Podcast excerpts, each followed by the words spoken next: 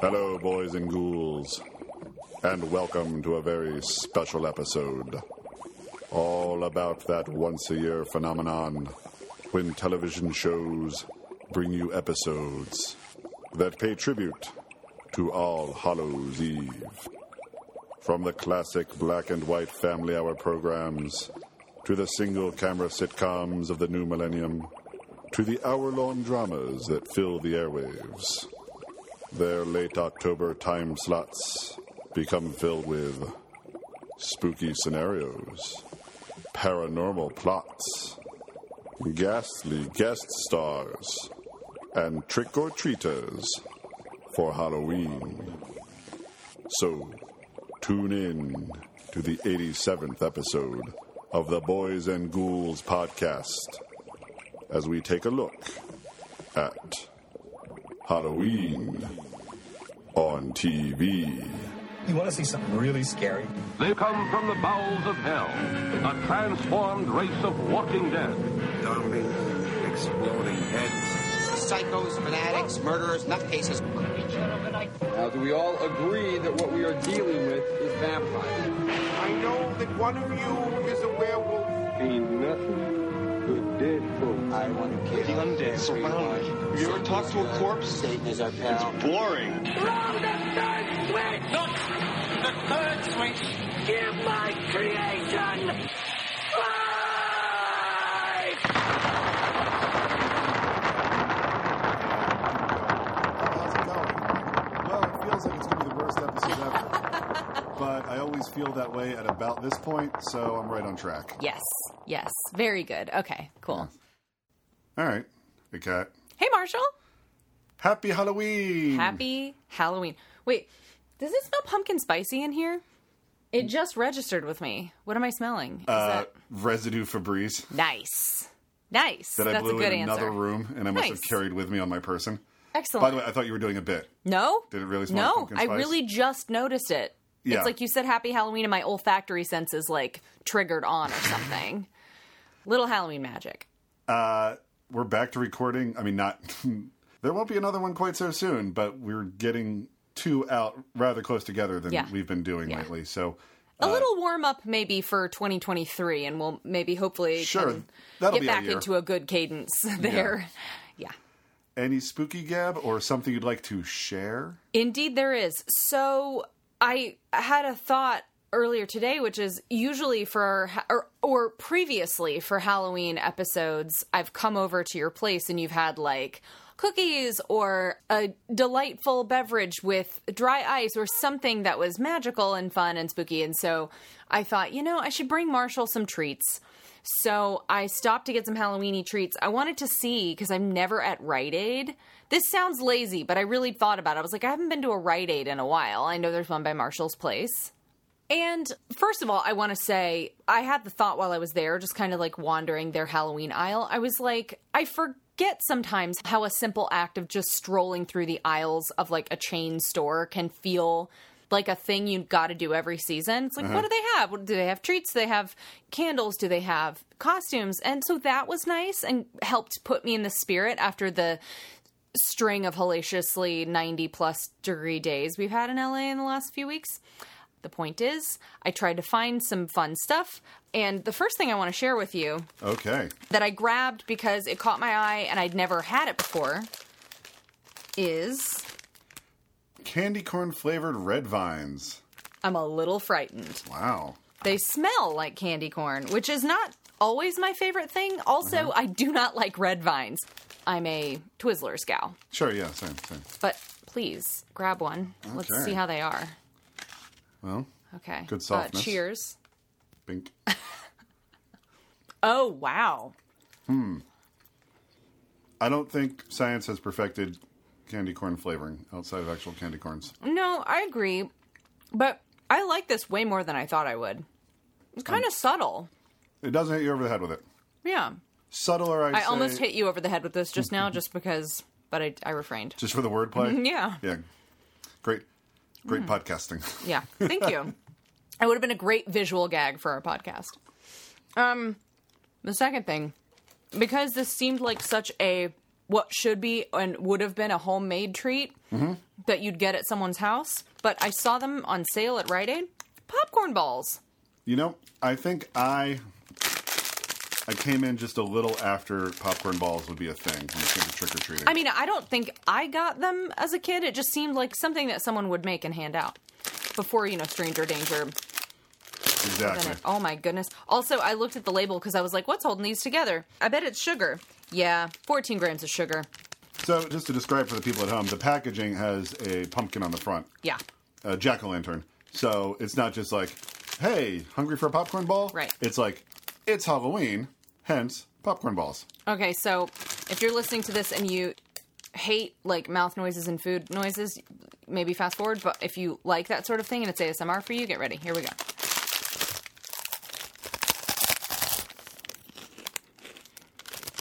Oh, I like that. I like it a lot. I'll go for my own here. Ooh, I wonder what you're gonna think. What do you think? I like it. It's um like your last treat. Doesn't hit you over the head. Yeah. It kind of puts me in mind of like corn pops, the The cereal, cereal, yeah. which I love. Okay. So you know the Russell Stover like marshmallow Santas and marshmallow pumpkins? I do. So I saw these and I don't think I'd seen them before. They are peanut butter pumpkins from Russell Stover. And it makes me wonder if this is their version of like a Reese's pumpkin. So I just want to see if it's any good. So we're going to try it.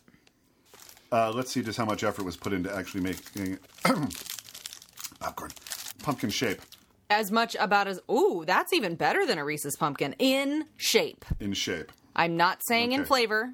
Points for shape. They never come through with the actual like jack o' lantern face. It's always just like, Right. here's where the stem goes. Shut up and eat it. Okay, I'm eating its stem first. Hmm. Not bad. Not bad. It makes me wish I was eating a Reese's pumpkin. Candy. Yeah, yeah. And you know, the Russell Stover chocolate is very Russell Stover. It's very much what it is. And I love those marshmallow ones. Really, genuinely. But you know, nothing like the original. Ha! Okay, you just got out two Reese's pumpkins. And there's four more where that came was from. that just in case like the Russell Stovers were just like abominable? You're like, no, no, I no. need- It Oh, was because one must always have Reese's peanut butter pumpkins. I don't disagree. And even though I've had many, many of these in my life, I'm going to have more right now because I know it will be elite. Oh, look at that little pumpkin, a little stem. That ain't bad. That's pretty It cute. doesn't look like an actual pumpkin, but it looks like what we've agreed pumpkins can look like Yes. in like paper decorations. Uh-huh. I agree. It's kind of like, on squat, a napkin. kind of squished. Yeah, this one too. This one looks like a foot. Yeah. But I'll tell you something. It don't taste like a foot. Great flying spaghetti monster. That's good. I mean, it's like chocolate Oh. plus peanut butter. How hard can it be? Or how different can one be from Mm. Yeah. the next? Mm-hmm. But yeah, there's a reason that uh, we look forward to the. You know, it's like I don't go to the candy aisle and be, where are they? But it's always like I'm minding my own business and I'm just like at the grocery store and they're in like the little impulse candy section Mm-hmm. Mm-hmm. and like like a fishbowl kind of looking thing. And just like, Yep. will that be all, sir? And three of these. Immediately. And one doesn't even make it to the car. I think that's a pretty universal experience you're describing. Yeah. I am not as much a sweets person as I think a lot of people are. Alec, my husband, has made me more of a sweets person. Typically, I'm reaching for a savory snack, but I'll tell you something Yeah. Reese's peanut butter pumpkins. I mean, any Reese's peanut butter cup. But the pumpkins, it's like a religious experience for me. They're so good for me. I just don't even know what to do with They myself. are a thickness and a texture. It's not like they just took a Reese's peanut butter cup and mushed it into something else. Right. Like it's its own thing. Yeah. Yeah. God almighty. Whew. That's good stuff. Um, My spooky contribution is in gab form. I'm ready. You already know it, we just never really talked about it. Which is between the last time we recorded and now, I was a zombie for a short film. That's right. We have not talked about this, and now we shall. Yes. So the filmmaker, this is his second time doing this particular thing, which is having won a short film contest his prize was you can get a day's use out of anywhere, I guess within reason, on the Universal uh, backlot. Okay, because when you told me you were going to be a zombie extra, and then you sent me the pictures that you sent me, I was Mm-hmm. like, this is legit. Yeah. I didn't realize where you were shooting until I saw your pictures. Okay, this is very cool. The last time he shot was at the uh, the War of the Worlds set, which for those of you who don't know, that's where they have the wrecked airplane from the Tom Cruise Steven Spielberg War of the Worlds, which as we speak is part of Halloween Horror Nights. Yes, yes, you and I just walked through there Yeah. together. hmm Very cool. What a great place for a zombie short film. Oh, yeah. I wasn't at that time great at Instagram direct messaging.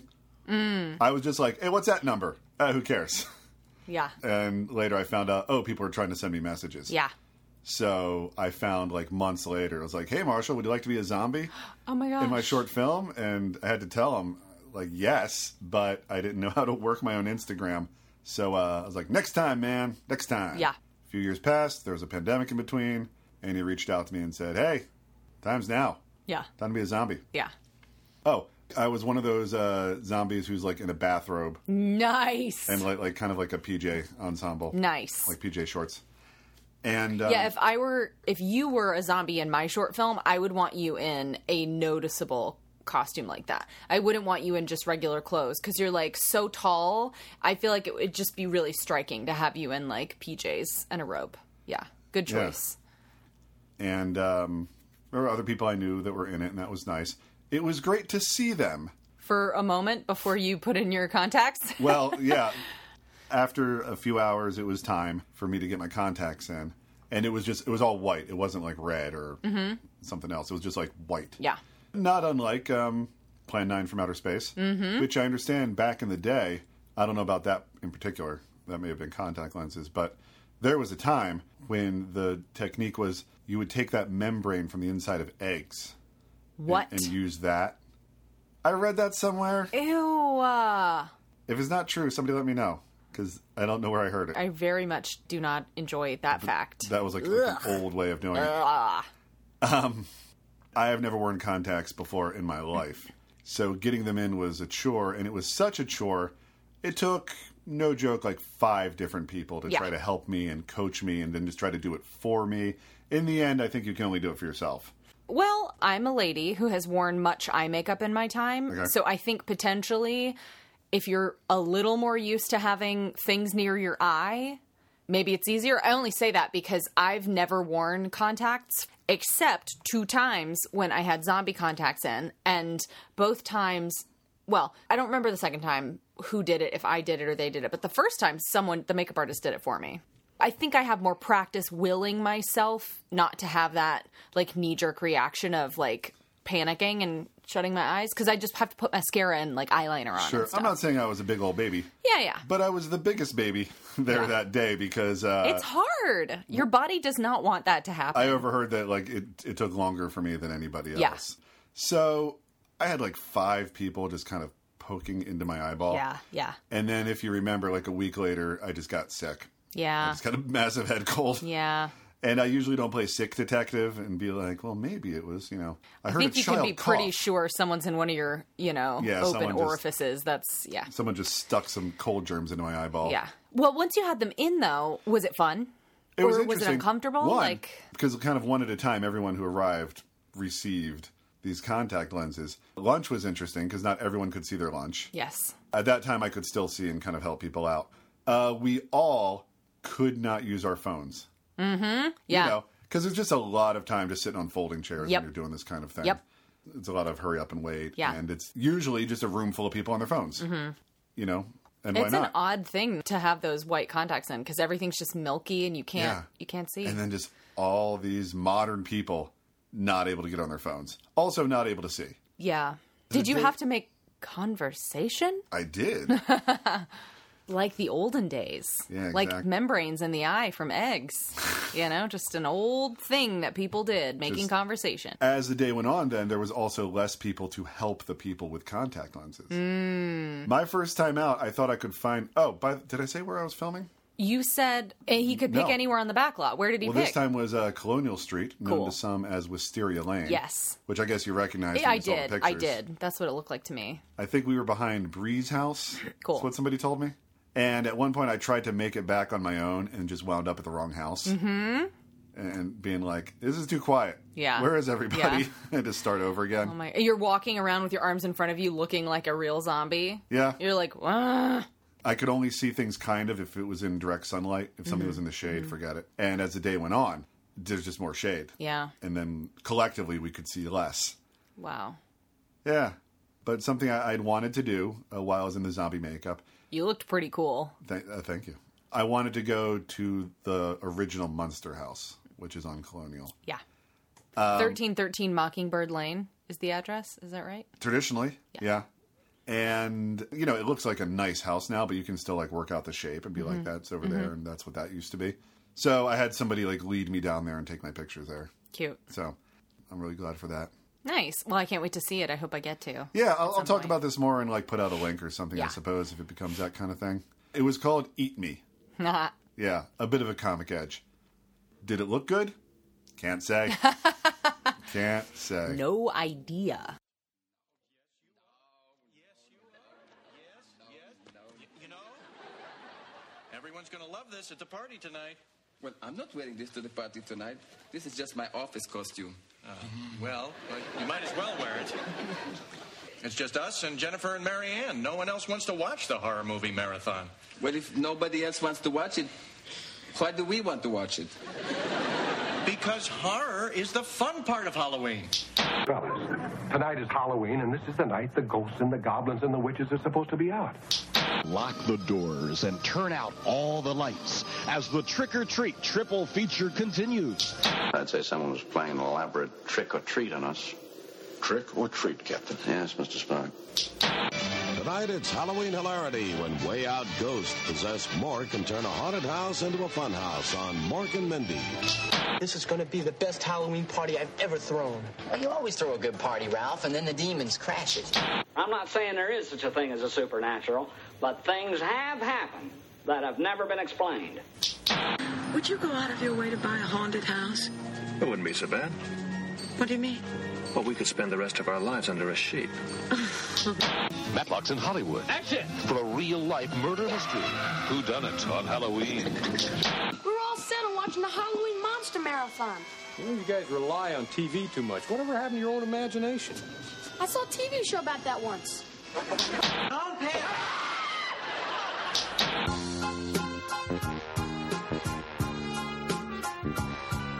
So, uh, Kat, how would you describe our episode?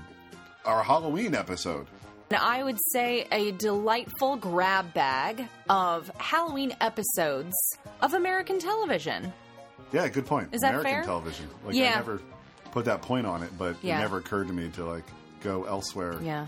Well, Halloween is uniquely American. If you want to know more about that, go listen to our episode all about Halloween. I forget what it's A called. Brief History of Halloween. A brief history of Halloween. Hmm. Where, um, I'll, I'll just say it again as I say in that episode. We didn't invent it, but we perfected it. we sure did. Yeah. yeah.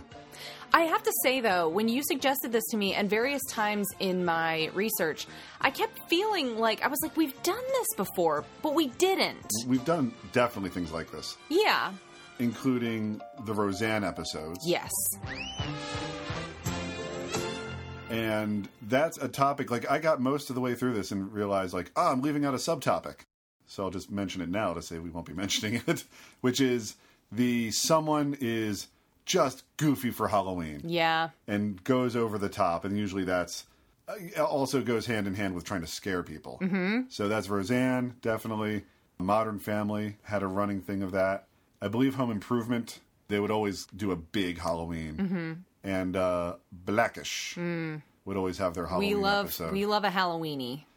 and, person who's very enthusiastic or people. and some episodes are celebrations of halloween and some because of when they fall fall when they fall. are more obligations for Halloween. And I think like when a network would have something like TGI Friday or was it Must See Thursday? Was that the when it was like Friends and, I think so. Yeah. and all those together? they might have some obligation, so they could do some package like tune in for a very spooky Wednesday night Yeah. here on NBC, etc. Always a very favorite of mine when I Yeah. would see that. I'm sure Yes. you too. And I think that especially if they knew uh, ahead of time enough and they could see that their episode actually fell on Halloween night, they'd have to do something about Halloween. Um, we both watched that Scrubs episode, Yeah. which is like called like, like the Big Brother. Return. My Big Brother. Mm-hmm. My Big Brother. Yeah, it's about his his brother. You know what it's not about really? Uh, Halloween. Yeah. There's one like D plot about who's in the monkey outfit. Yeah. And besides that, it's you know what? It's just as Halloween as anything else in the sense that life happens Yeah. during Halloween. If I'm also being extra generous, I would say thematically Oh. that episode is about growing up, realizing that we mature at different rates. Maybe my brother isn't the hero I thought he was. And like reflecting upon one's childhood is a very Halloween thing, as evidenced by one of the categories that you sort of like lumped some of these into, which is like too old to trick or treat, or, you know, Yes. that at a certain point we have to put away childish things. Obviously, the world we live in now, everybody Halloween's all the time, no matter how old they are. But Hmm. I digress.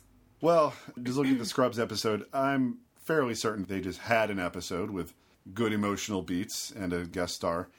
And then they were like, oh, we need a Halloween episode. Yeah. Because we're going to be literally on the 31st. Yeah. Okay, and uh, and it's Halloween. Easy enough.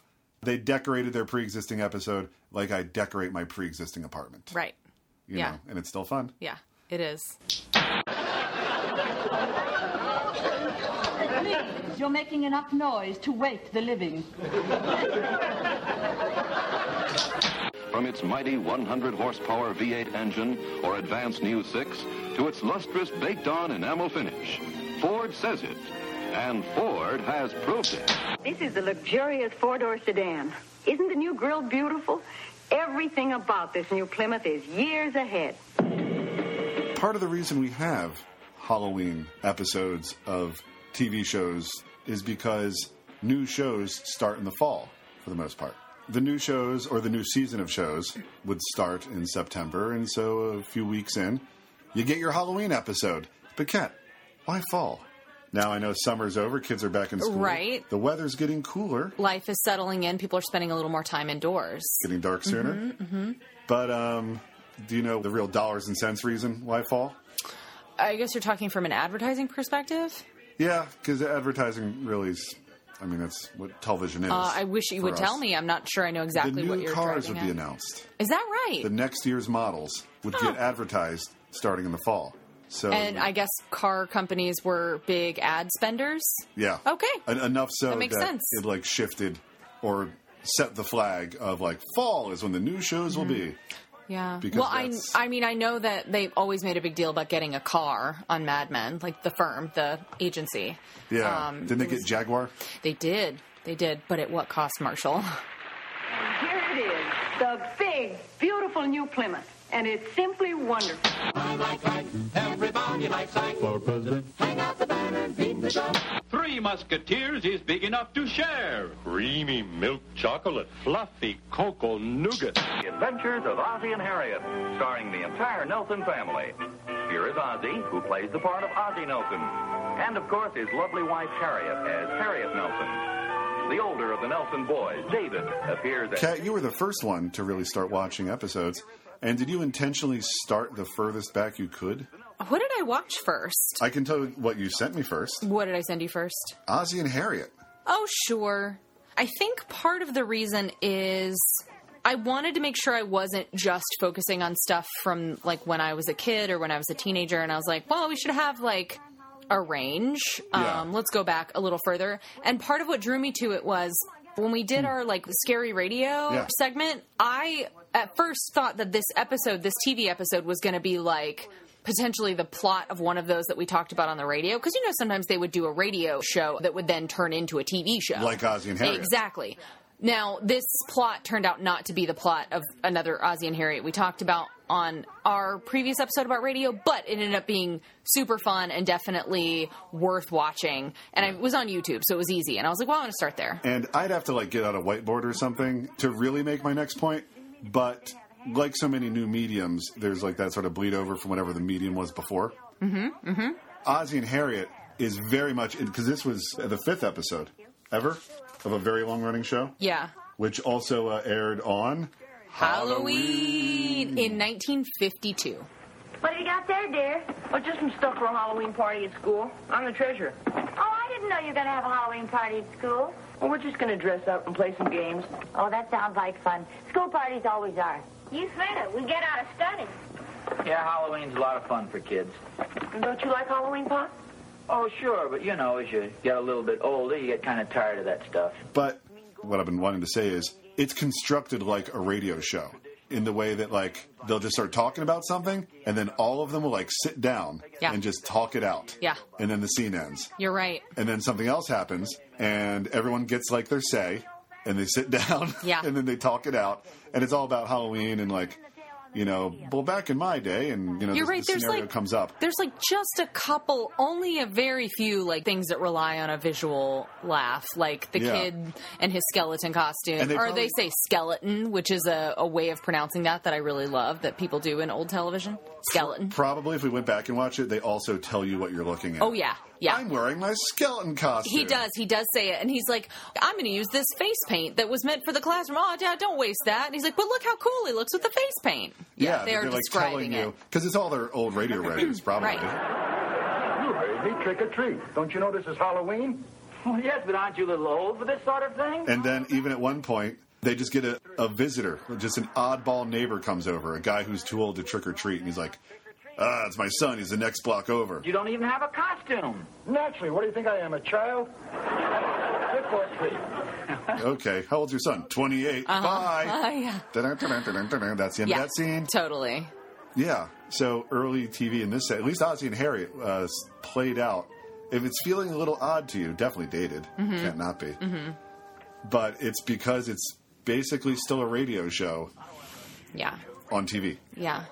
But I'll In a tell lot of you, ways. I'll tell you, the plot of it though is ground that they continued to tread in sitcoms till now. By which I mean, it's like the husband is up to some shenanigans. The husband and- thinks he knows what's best. Well, he He's putting decides. his foot down. He and his neighbor, another man, decide they're going to plan this year's adults only Halloween party because the kids are out trick or treating and whatnot. Not as sexy as it sounds. No, no, just the moms and dads of the neighborhood. But they're going to plan this year's adult party with masculine efficiency. Yeah. Because I guess all the wives just haven't been cutting it the last few years. They don't really specify why or how. They're just like, we're really going to do it upright this year. Exactly what games we're going to play, what time we play them, exactly what time we eat, what time we dance, and that way we'd have the entire evening under control. Now, that's the sensible way to do it. They tell the wives not to worry about a thing, and the wives are like, okay. And then the big joke, the big reveal is that the husbands were too busy planning the What would games and what would happen at the party, and they never bothered to decide where the party's going to be. And the button, they also forgot the food. Yeah. Uh, hello, uh, Harry's Hamburger Haven. I'd like to make a reservation for uh, uh, 31 people at uh, uh, uh, 1223. Yes, with the onions on top. And party popcorn novelties made with Carol taste so good. No other brand of syrup has more uses than Carol. There have been many versions of the devil, yet he's always looked about the same. But time marches on. Progress brings change. And there's no reason to believe that Mr. Lucifer has not progressed with the times. So light up a Winston. Winston tastes good, like a cigarette should. Come and listen to my story about a man named Jed. A poor mountaineer barely kept his family fed. And then one day he was shooting at some food, and up through the ground come a bubbling crude. The next one I was really glad to see was the Beverly Hillbillies. Well, the first thing you know, old Jed's a millionaire. The kid- Okay, the Beverly Hillbillies. Um, you're a, a daughter of the South. oh, yes. You're from North Carolina. Uh, my family on my dad's side are all from like Appalachia. So the Beverly Hillbillies always carried a little extra juge Yeah. Mm-hmm. Absolutely. in my house. Oh, yeah. It always came with a little extra sparkle. hmm Kids and adults. in my home could enjoy Beverly Hillbillies together. Yeah. And the episode that you and I both watched is called Trick or Mm-hmm. Super Treat. early, Trick or Treat. Yeah, and it aired Halloween 1962. So we've jumped ahead 10 years from the Ozzy and Harriet episode. The sixth episode ever. That includes the products of your sponsor of the week, the cereals of Kellogg's, Kellogg's of Battle Creek. So they've got the basics down. Yeah, they're still settling And- and- into their neighborhood. And this one had Jeff Reen. Would you texted me? You're like, Jeff Reen! I it's the act- it's Max Baer, the actor who played Jethro, with a wig on. and a dress. You just got your back up 'cause the police made us get rid of all our cows and pigs and chickens and stuff. But if they don't allow folks to have stock, why have they got that all-fired fancy stock pen down there? Well, Granny, uh, turned out that that there was something called a tennis court. What in tarnation is a tennis? I don't know, but one of these days we'll get us a pair of 'em and go to raise them out there.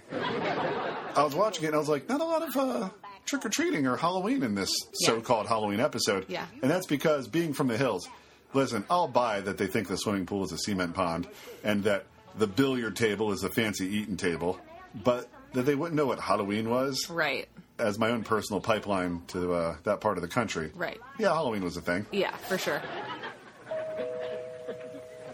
Oh, it's probably just some children playing trick or treat, man. Hi, ma'am. Uh, we's the Clampets. Uh, you got something for us? Yeah, bro. Aren't you rather big for this? As it goes forward, they don't think that their new neighbors have been particularly neighborly. Like they haven't come over to welcome them. And Granny, especially, is just wants to go back home. And Jed's like, "Well, let's go see them." And they go see them, and that's when all the pieces come together. Yeah. The fact that they are just oblivious to what Halloween is. Yeah. I was okay with that once the payoff was it's Halloween. They go to see their neighbors. Their neighbor thinks they're all trick or treating and gives them bags of goodies. Right. And they're like, they are quite hospitable. Yeah. Ain't that the most pitiful thing? Heart-rendering. Just heart-rendering. And then Not only that, yeah. they see the children with their uh, false faces, their masks, and they their feel Halloween sorry masks. for all those rich people, and they go, "No wonder they never came over to say hi. They're probably embarrassed at Oh, their they're- freak children." Their hideous children. That's good stuff. yeah, and and that was it. Like Halloween was just like the button. It was like the last act Yeah, only, and uh, it took a while to get there, but uh, it paid off deliciously. yeah. You gotta come out here to Beverly Hills and bring Jethreen. If she can't get a husband out here, there ain't no hope. You ain't never seen so many homely youngins in all your born days. Right one, the modern light one. Now it's Pepsi. For those who think young. If I can't get a mummy, let's at least look at tonight's movie. The Mummy Curse. Sundays, holidays, vacation time, we must be ready every day, all the time, to do the right thing if the atomic bomb explodes. Duck and cover. Come on now, come on, now, boy. Got long claws there. Ladies and gentlemen, again, Mr. Bobby Pickett. The same week, the Beverly Hillbillies aired, In 1962, which was during the Cuban Missile Crisis, also when the Monster Mash was number one on the radio. So not only was it Halloween, but the shock packages had delivered enough old monster movies to television for long enough, a few years by now, that now the old classic monsters of the 30s are getting infused with the culture of the 60s. Basically, Frankenstein, Dracula, Wolfman, the Mummy, and the creature from the Black Lagoon. I guess Wolfman's my favorite because he changes into it. If you've ever wondered why, like, Frankenstein imagery and hot rod cars seem to go so well together, uh, not to mention, like, surf culture and the classic monsters, maybe. yeah. Oh yeah, I've That- often thought about that. Yeah, it, was, it was this intersection of all of the classic monster movies coming to TV basically at the same time Mm-hmm. and whatever else was going on at the time, which was the baby boomers uh, in their teenage years and fast cars and everything else that was going on in 1962. Mhm. Where were you in 62? Watching classic horror. yeah. That's right. And this gave a new career for any of the old boogeymen that were still around, which included, for our purposes, Boris Karloff, Mhm. Peter Lorre, and Lon Chaney Jr. And I don't think we've even said the name of the show We yet. haven't. So, and this is an episode of Route 66 called Lizard's Leg and Owlet's Wing.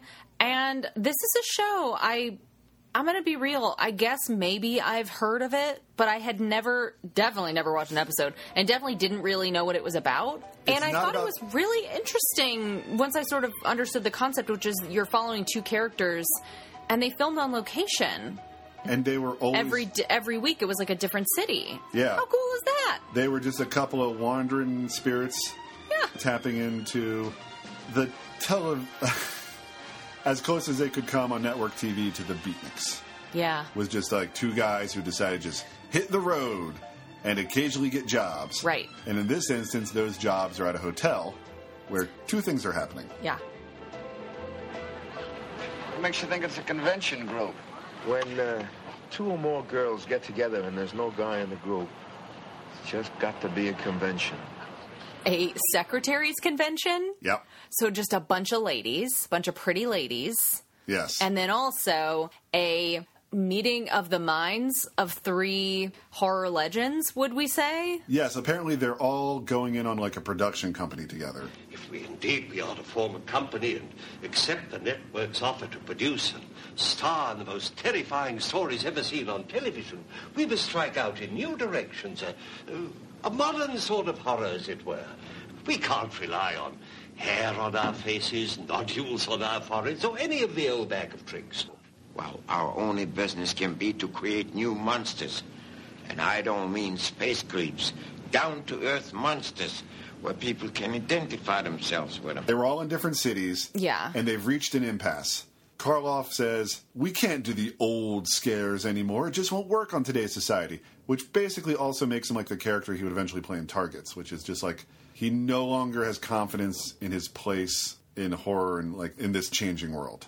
Peter Lorre, meanwhile, is like, No, it's great. It's what the people want. And Lon Chaney Jr., who I wrote the note, is playing this like the cowardly lion. Yeah, he basically. really is. Yeah. Especially when he's in the Wolfman makeup. Yeah. And he's like, darn, darn, darn, if Yeah. you can't scare somebody. because he's chubby, now he's lovable. And the same goes for Peter Lorre, who Yeah. has put on some weight by this point. Yeah. And Karloff is basically aged into like the grandfatherly character. And the three of them decide to meet at just sort of a neutral halfway point. So they're in this hotel in Chicago and they've like rented out a banquet room. Under assumed names. Yes, which were all their first names backwards. So dumb. Yeah. Yeah. I love it. They've all got different names. By the way, Mhm. they could have just registered under their actual names. Right. William Henry Right. Pratt, uh, Crichton, and Yeah. whatever Peter Lorre's real name is. But, you know, in their defense, I don't even think if they checked in under their regular names that they could have gone unnoticed because the first person that Peter Lorre sees is like, wait a minute. Has anyone ever told you there's a striking resemblance between you and, you'll excuse me, sir, Peter Lorre? That's pretty insulting, isn't it? So, yeah, so the show is still about the two guys. So one of them gets the secretaries, the other one gets the boogeyman. And uh, these cross when it's decided that the way that they would tell if they were still relevant or not as horror icons is to get back in the old makeup and see if the secretaries get scared. What's funny to me is they didn't come there planning to do that, but somehow they They just pulled managed. together their old makeup. Well, Peter Okay. Lorre ordered the coffin, so maybe he also got the makeup. That's fair. That's fair. By the way, you asked me specifically, you were like, watch this episode. yeah. And I'm so glad I did because number one, it was fun, but also, like, if you had just been telling me this, I would have been like, what? Mm. And like, it doesn't why? even sound real. Like, I can't believe this is real. And how? Yeah, and how. Also, this is known to be the last time Karloff ever got in the Frankenstein makeup. Wow. And the last time Lon Chaney Jr. ever got in the Wolfman makeup. So That's pretty special. You, you can actually get this episode on Blu-ray, like just on its own. And did we say the name of the episode? Yeah, I did. Okay. Yeah.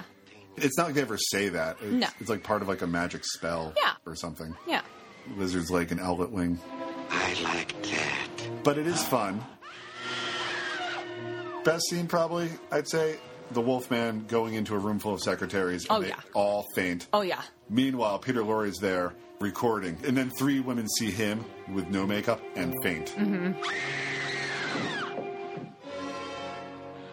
And then he just goes around taking photos of their passed out bodies. Yeah, it's pretty funny. two non unimportant things that I just have to point out. One, I had never seen George Maharis in anything. But you've, you'd heard his name? I'd heard his name in Once Upon a Time in Hollywood because Leonardo DiCaprio's character talks about like losing out on a role. Yeah. Blah blah blah. I was in the running with the three Georges, Georges. Papard, Maharis, and Chikaris. Yeah. Anyway, I was like, when I saw his name pop, up, I was like, George Myers. Um, and then, and he, uh, my, is he handsome and charming? You see why he'd be in the running? I do, I do. And the other thing I just wanted to mention is when Peter Lorre arrives at the hotel, his luggage has like an alligator's head as the handle. They make a meal out of it because he like it comes out of the car he's in and he picks it up like by the mouth. And then maybe it's a real one. If it is, it's a small one. But and then the guy tries to take um, his luggage to his room for him, and he sla- he like slaps his hand, maybe with a cane or something, and picks it up himself. But it's like the mouth of an alligator. It's really charming. Just a little context uh, for this. So this would have been, in Mad Men terms, this would have been during the last episode of the second season. Okay. So if, if that plugs it into your uh, your experience, Yes, with, definitely. with AMC's Mad Men, yeah, yeah, for sure. which was the Cuban Missile Crisis Mhm. episode. Yeah, So that was the exact time that this was airing, and that Yeah. was the sentiment in the country. yeah. Um, I watched one of the Mad Men episodes. I just you didn't tell me which one was the Halloween. I kind of dropped that I thought I might talk about it because I was like, meh, it's not Halloweeny enough to really call it a Halloween episode. Anyway, you tell me what you thought, and I Well, I can talk watched the about it. Gypsy and the Hobo. yes, that's the which, one that I was thinking of. Considering they'll cover like a whole year of like the 1960s, like Yeah. per season. yeah, you yeah, sometimes a little more. and, but and yeah. all the hallmarks therein. Mhm. So the idea that they would actually have a Halloween episode that aired originally October 25th, 2009. oh, I didn't realize. I love it. yeah. that's great. That's, I don't know, good timing or I, they got some smart people at Mad Men. So Oh, who yeah. knows if, how intentional it was. yeah. But that episode begins with a Halloween conversation, nothing about Halloween, and then ends with a Halloween tag. Yes, which is kind of why I was like, meh, I don't know if I'll make Marshall watch this, but I'm, I'm glad you did. I Just did. because it's a great show and I love it. Trick or treat, baby, on a night like this. Trick or treat, whoa, whoa, and that means a kiss. the episode the gypsy and the hobo it starts with the changing times which is you know the baby boomers in this are represented by the very young which is sally Sally and Bobby. yeah Mhm. sally and bobby his kids and you have to catch on to the context she's like you can get them for four dollars at woolworth Yeah. and he's like yeah just crap you're gonna wear it once and then you'll outgrow it she's like but i love minnie mouse Yeah. and he's talking about the just disposable nature of the Halloween costumes, of like the Collegeville costumes of the plastic mask and the plastic smock. Because prior to that, it's like if you had a costume, your mom made it, you pulled it together, Yeah. smudged your cheeks to be a hobo or whatever. Yeah, there was enough stuff in the house that she could become like a, a reasonable gypsy, just wearing like her mom's Yeah. shawl Yeah. and what have you. And so at the end, that is what they do. Trick or treat, baby, in your own sweet way. Trick or treat, whoa, whoa, anything you say. I also want to point out that doesn't Sally get scared that they- they're going to go visit their family and she's like afraid Yeah. they can't go trick or treating and she's like they have trick or treating there. Yeah. But I imagine like that's a fear that a lot of kids have had in their childhood, Yeah, which is like if they're going to be away from home during trick or treating or do they Christmas or even whatever. have trick or treat? Exactly. How will the Easter Bunny find me? Correct. Exactly. Bryce, how do you spend Halloween? Well, I guess I spend it like uh, most other parents. I stand by the door with a large sack full of jelly beans and candy ready to get rid of the kids by trick or treat. And so then it ends uh, like the family's back together again after quite an episode where mm, Don Draper's biggest secret comes out and he tells it to Sally. No, I'm sorry, Sally's the daughter. Who's the wife? Betty. Betty. Yeah. Tells it to Betty about like his real identity and how he came to be Don Draper. Yeah. So, wow, in this Halloween episode, you get to see like the real unmasked. Uh, Mhm. maybe I'm reaching here. But then Yeah. they take the kids trick or treating. I love this moment. It's And one of then- my favorite moments of television ever. First, there's like a shot of them trick or treating, and it's actually at night. Mhm. And I watched like Freaks and Geeks, and just for budgetary reasons, it was all during the day. Yeah. And they try to put in a line like, well, we'll go trick or treating early so we can go to the haunted house that the JCs are holding.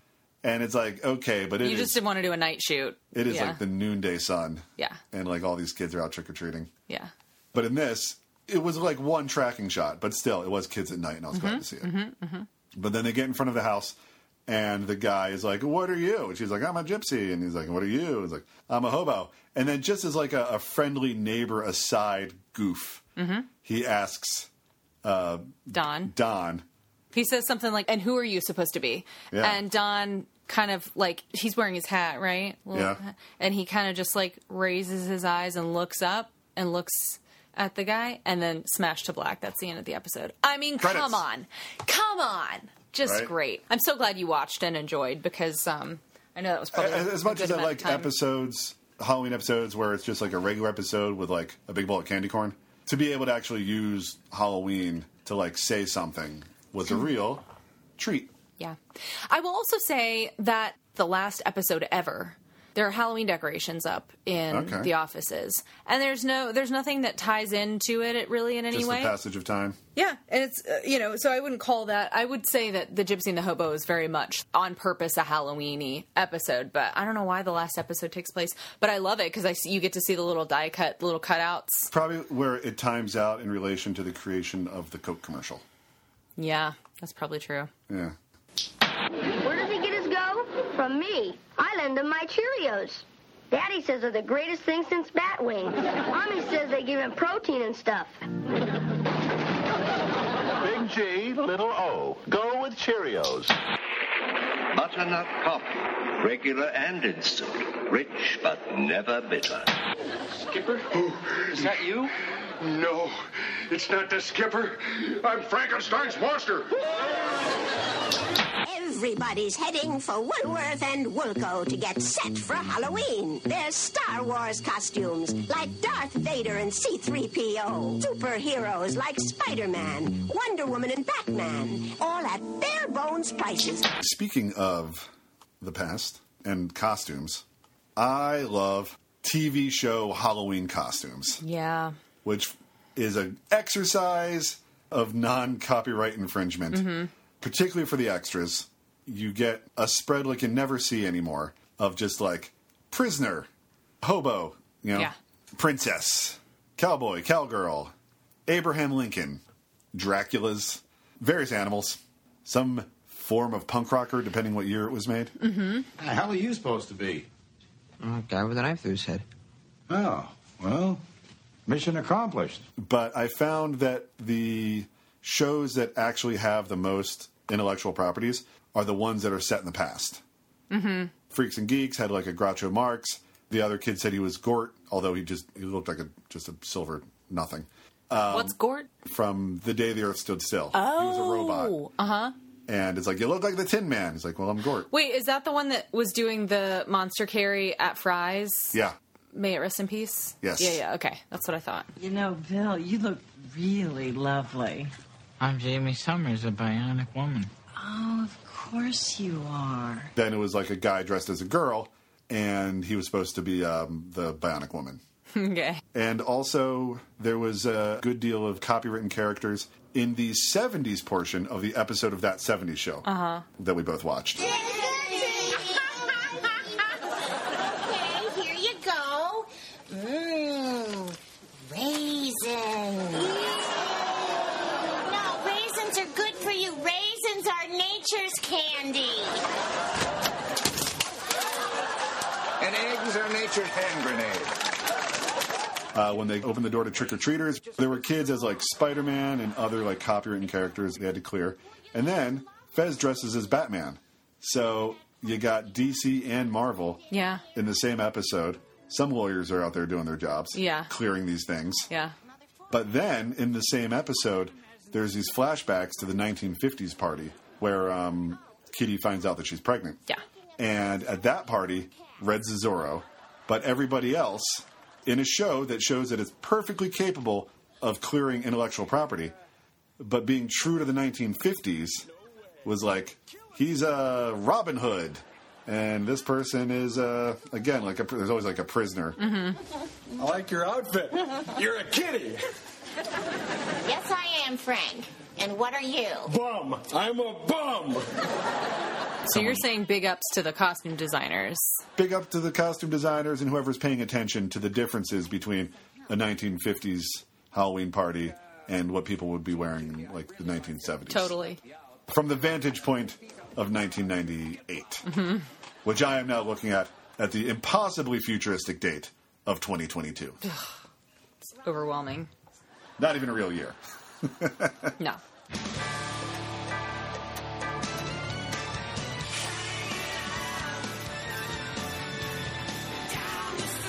There are all these flashbacks in that, that 70s show episode, which was just called Halloween. Aired on my birthday in 1999. And I find that a lot of series which might have more than one Halloween episode, the first one is very often just called Yeah. Halloween. Because why not? It's Halloween. Who knows if you'll get to do another Halloween episode? Right? Like, let's not bust our brains naming this episode. It's the Halloween episode. Now, when is too old to trick or treat is a debate. I erred on the side of being way too old, hmm but it seems But according. did you dress up? yeah, yeah, I was dressed up.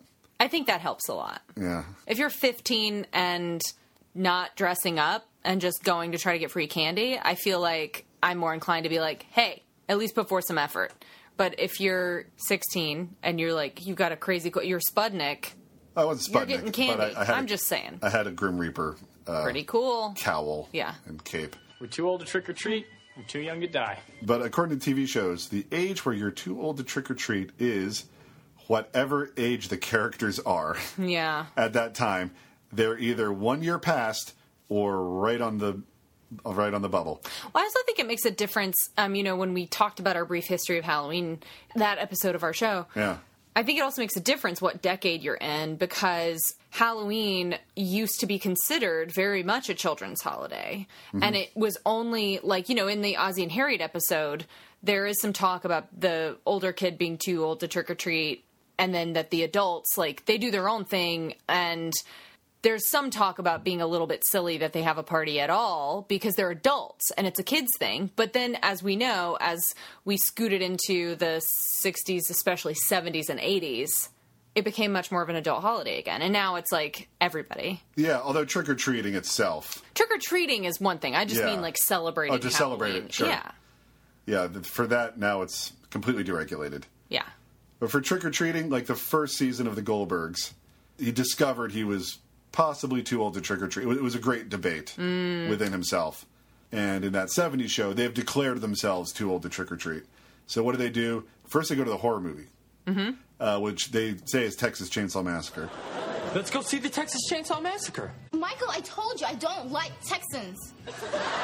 So they don't have the trope, and I I find things set in the past don't do what things set in the present do, which is they just make up names of horror movies. Mhm. I think they have great fun in just coming up with like Weed Whacker Massacre Seven. Yeah. It came from under the swamp. Yeah. Great horror movie, huh, Mom? I can't believe I let you and your father talk me into watching Don't Go Into the Basement, Part 5. I can't believe you missed the first four. What are you watching? Revenge of the Pod Zombies. bloody, bloody prom night, bloody, bloody driving school, and the classic bloody, bloody jury duty.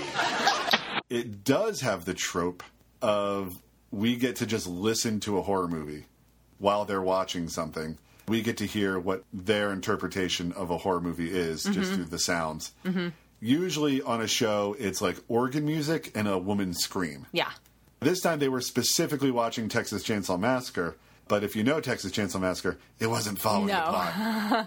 No. In the Texas Chainsaw Massacre, only one person gets killed with a chainsaw, and it's Mhm. not a woman. hmm hmm Women get killed just by other means. Yeah. And chased with chainsaws. Yes. But not actually killed. So they're watching it, and we can hear they're like, "Rrr." Ah. Oh, she's very good. I like her. I hope she lives. Huh. Oh well.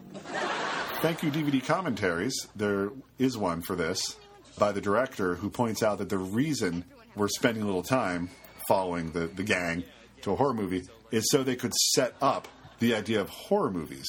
Just introduce it to the reality of the show. Yeah. Because the show is stylized enough that then, from that point, it takes on the tropes and stylization of a horror movie. No, she was about to take her shirt off. But, but it had a purpose.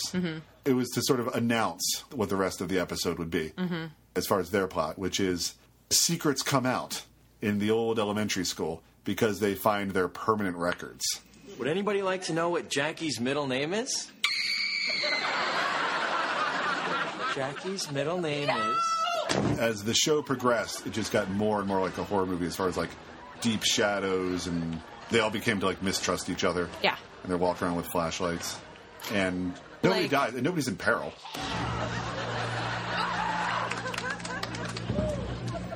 It's Beulah. No, it, there's no serial killer stalking them at the old elementary school. But do you know what is pretty scary? What's that? Childhood trauma. Things like finding out that your friend let you take the fall for a thing that he did, or having everybody else find out that your middle name is Beulah. Like Yeah, that stuff take is that, Jackie. pretty scary when you're in high Hmm. school. do you know what I mean? So, like, no, was it like the kinds of terror of be- getting stalked by a maniac? No, but there are some things that are maybe even scarier than that, like your friends laughing at you, or you know, Yes. Beulah.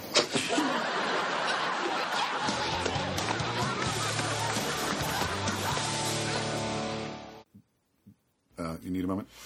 no, I'm ready for what whatever Okay, community. is coming next. Nice.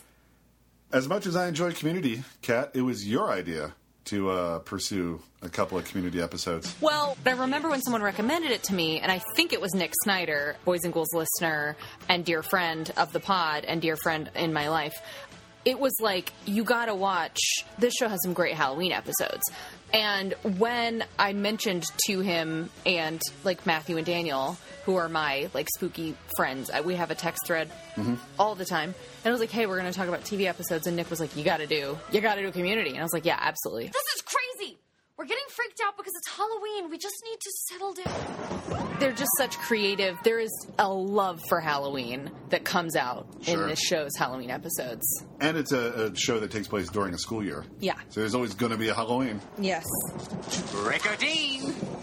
Don't forget to come by our Halloween Scare-tacular dance starting the cafeteria at 9.30.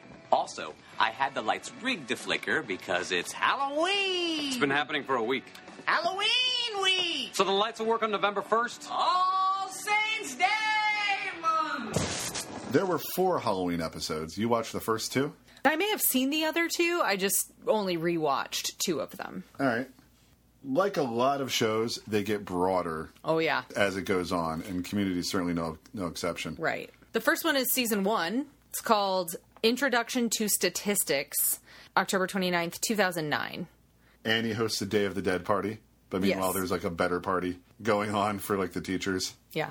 That's Uh, Allison Bree's character. Yeah. Yeah. And Chevy Chase's character uh, trades some of his old man medicine for some ecstasy. Trying to feel young. Yeah. It's like high school all over again. Everyone's leaving. I could do this all night. I love you. I did make a note that I feel Yeah. like it will apply to a lot of episodes we talk about, which is isn't it just fun to see characters that you like in Halloween costumes? Yes. It's just fun. The Brita character is always dressed up in something body hiding, Mm. you might say. In this first one, she starts it off by being a squirrel in this big squirrel outfit. For the next one, she's a dinosaur. Mm-hmm. Mhm. And for the, the, well, the third one, there's no costumes. It's a pre party. And I told you guys you didn't have to dress up. Oh, we were wearing this when you called. Yeah, when we dress up, you'll know it. Then the fourth one, she's a ham. Like she's this giant, shapeless ham. And you can Yeah. just see her face like peeking out of it and kind of her arms. Guys, there's some kind of infection at the party that's making people act weird and bite each other. We need to coordinate an orderly evacuation without causing unnecessary panic. Holy crap, Leonard's a zombie! Zombie just to show just how broader it got from season one to season two in the episode called epidemiology This is the It's one I remembered and was thinking about when Yeah. I was like, gotta gotta do community. the zombie episode It's so fun and where there clever. is a zombie outbreak in the community college yeah. during the halloween party because of some bad what they, they at least think is taco meat Yeah. It's military surplus like MREs or something, Mhm. but potentially had actually been used in military experiments or Yeah. something. Like Well, Who knows? It's cited in, in special features that they took a page from Return of the Living Dead with the bit where like they have to like call a number that's on the side of Mhm. the thing and it just like connects them with a general. And they got to quarantine the place for Yeah. you know until the army can arrive. Yeah. Do we lose anybody out there?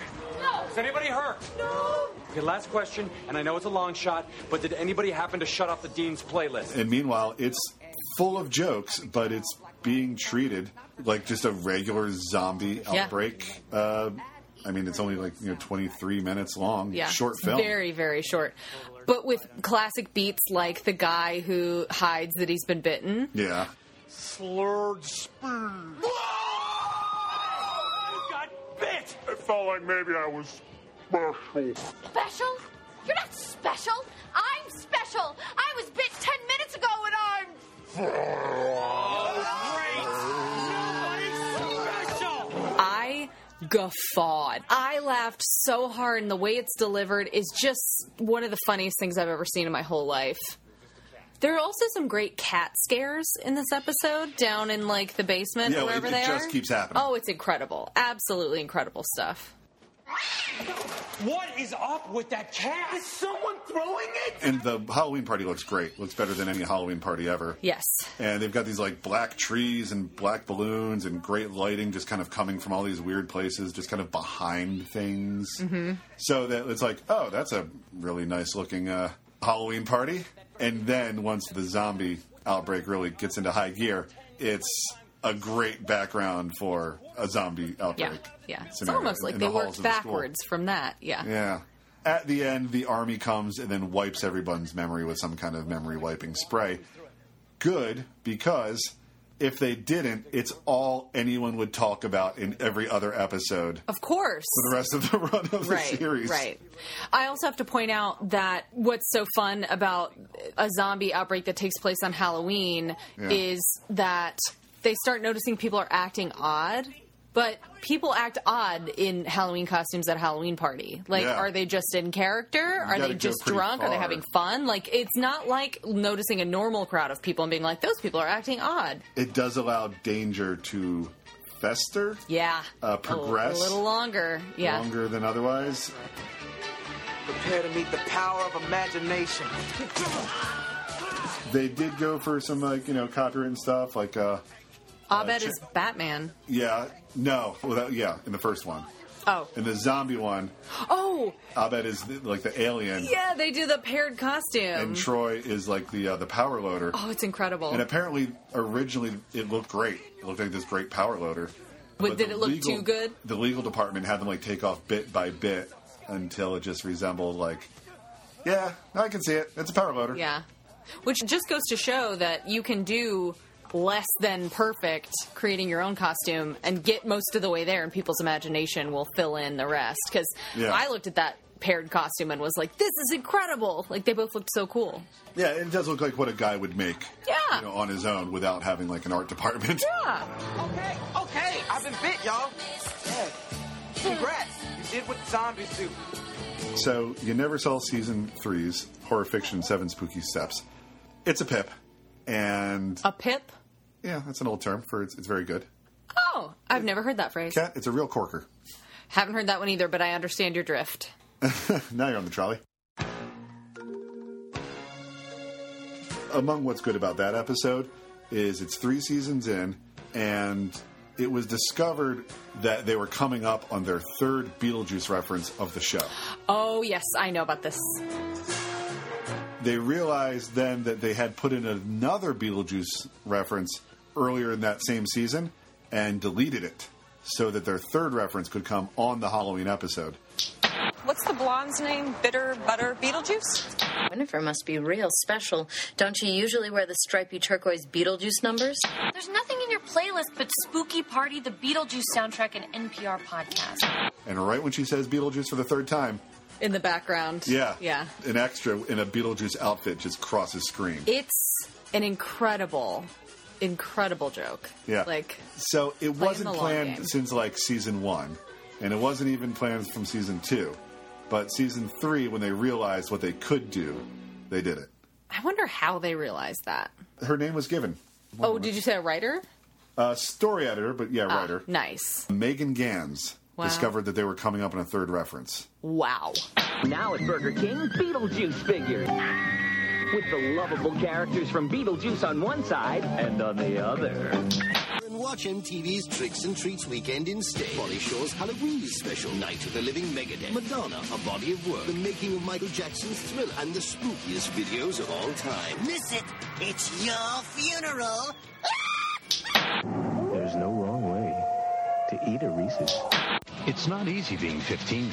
Angela's in love. Angela Chase knows just how you feel. Something has happened between Jordan Carroll and me. Do we confront her? Oh, God. People think we did it. I know. My so called life. Kat, I'm going to take you back to the yesteryear of 1994.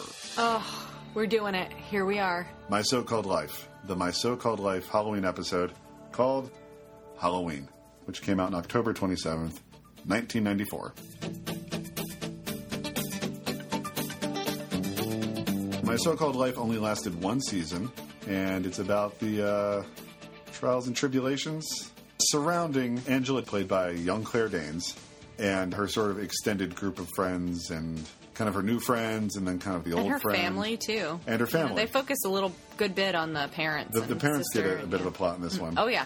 And it's all to do with Halloween. Mm-hmm. yeah, this is a And- very Halloweeny episode. Yes. In every respect. Would you forget Catalano? I felt I got something going here. I told Tino about your book, so we are going to meet here tonight, outside the school, at like nine, because it's a witchy number, and we are going to contact the spirit of Nikki Driscoll. Finally, it's Halloween.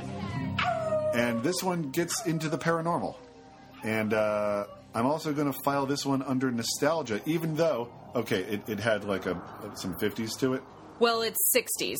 60s. Technically, early sixties, Early but 60s. yes, The because they big- make a reference to the Kennedy assassination. Right, right. So But watching it now, I'm nostalgic yeah, it's weird. It's like nostalgiaception. for the mid 90s. Mhm. It came out the same year I graduated high school. Wow. So I got a real BCAD for that year. I think you've talked about that before on this podcast. They- that, that was a storied year for you. they really leaned into the time period from which it was set. And good for them. Also because, you know, TV shows are always made by people older than, you know, their experiences were 10 whatever years earlier. Yeah. And some things are universal, of course, but if nothing else, they also leaned into the fact that Cobain had died not long before. Yeah. They don't get into discussion about the death of Kurt Cobain, but they do have like a Rolling Stone with like his picture on the cover. And uh, IMDb points out that there's a bit where the teacher says, "Now turn to page 27." Mm. And it's like, ah, 27. Yeah. The age of so many. I mean, this is a show that doesn't shy away from darker themes, and I, Mm-hmm. I appreciate that about it because I think in that way I think it had a lot of respect for its audience and who were young people at the time too.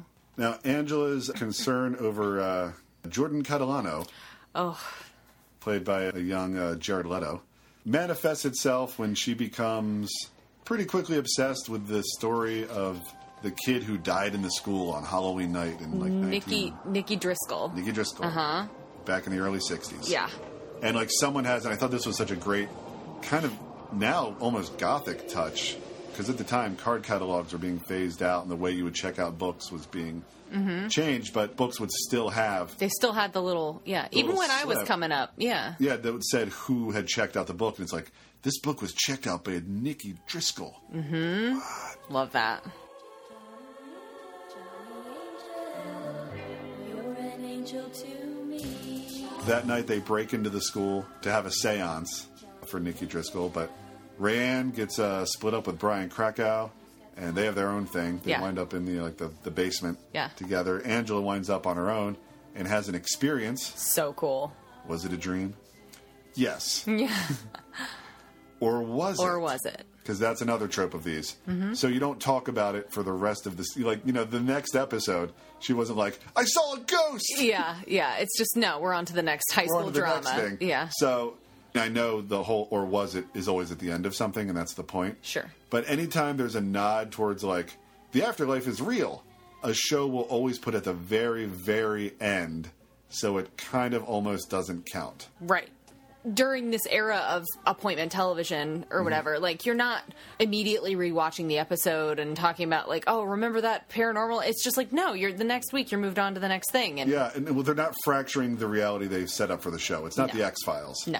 It's my so called life where things have to be grounded and real for the drama to Yeah. exist. Yeah. Because otherwise it was like, you know, there is a God and there's a hell and a heaven. I have proof here. There was a rose in my book.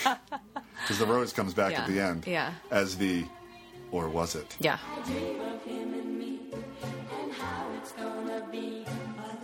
But in her dream, uh, she just has like a conversation with uh, Nikki Driscoll who considers himself just sort of damned if you do, damned if you don't. And she's like, you don't have to do this. She's trying to save his life. Yeah, and it turns out that there was all these stories of how he died, and what it turns out it was was they were going to like hang a an effigy of the principal from the rafters, and he like slipped and fell. It's so That's sad. how he died. Meanwhile, when she kind of goes back in time, when she kind of dreams she does, one might say, Mm-hmm. she's wearing the '50s clothes that she wore as a Halloween outfit. She goes into the gym, and I gotta say, I mean. Most things that are gothic are kind of by definition, time is sort of like run out on it. Things are dying. And this is like, I mean, they would have never had the budget to fill a gym full of people in 1960s clothes. So it's all after the dance. And there's Mhm. a couple girls who are like on the prom committee just taken off. Mm-hmm. And everything else is just like lilting balloons and sagging streamers, Mhm. like orange and black Yeah. everywhere. And it's just like sagging. The dance is dying Yeah. basically. It's the same as a fall tree or a junkyard of dead cars. It's a nice image. It also, because of the way it's kind of key lit, it feels like it could be a moment in a play on a stage. Like it's Mhm. it's very like, yeah, it's it's, it's special. Very effective. Mhm. And it's not like so much uh, else that we've been watching where they use the tropes of horror to just be like, ghosts and goblins, blah, zombie, Yeah. blah. Yeah. And they have, you know, certain 1950s tunes were just like spooky, the way songs from the past tend Mm-hmm. to Mhm. get.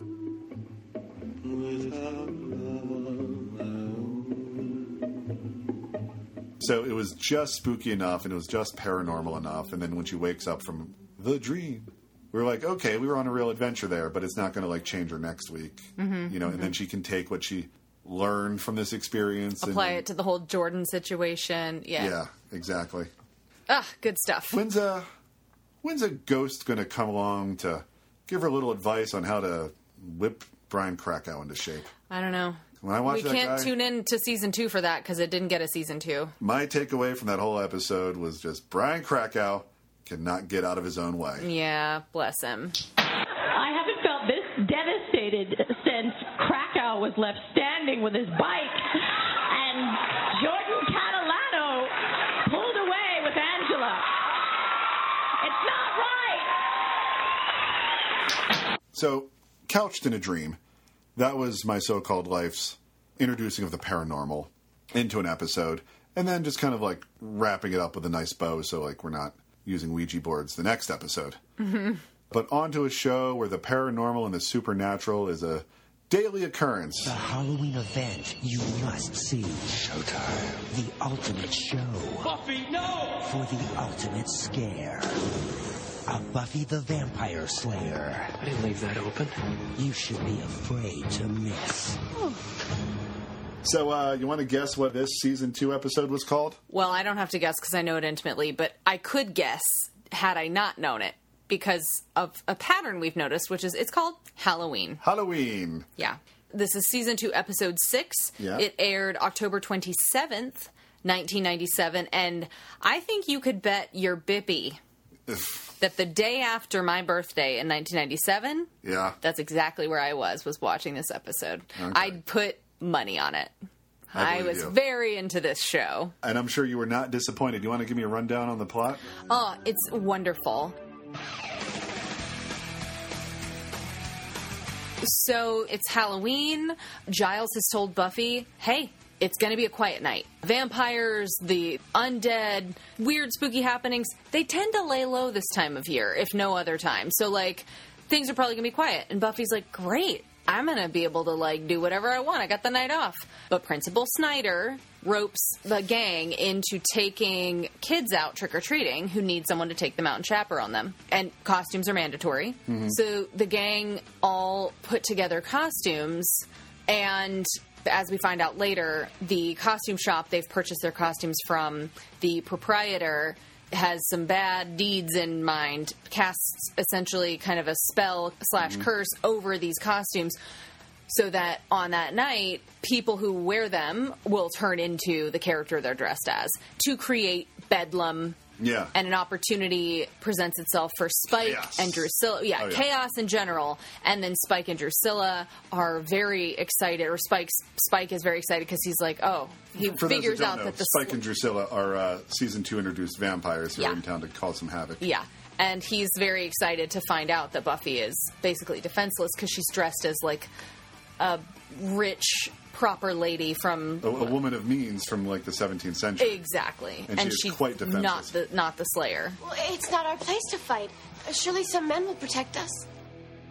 it took that like in case you were starting to forget or taking for granted just the general conceit and what made the show so special of just having this um, young lady be the ass-kicking hero of the show i think it's never better illustrated than when she's not Yeah. got her powers or abilities and it's like oh no what are we going to do buffy's been taken out of the game Mhm. because she thinks she's a, a lady in waiting Yeah. or, or what have you This just isn't me. And that's the point. Look, Halloween is the night that not you is you, but not you. You know? And towards the beginning of the episode, Buffy is kind of chastising Willow for wanting to be a sheet ghost. She's like, Oh yeah, just a ghost in and a sheet. she, yeah, and with the she word boo. says, yeah, she says it's come as you aren't night, Mhm. and boy does it end up being that. And Willow, a- as I understand it, to get it past the censors, they couldn't just say she was in some kind of hoe outfit. They had to say rock star. Mm. So she was in a rock star Yeah. outfit. So when she becomes an actual ghost, she still has her wits about her Yeah. and all of her memory, unlike some But other she- yeah. characters. But she's um, intangible.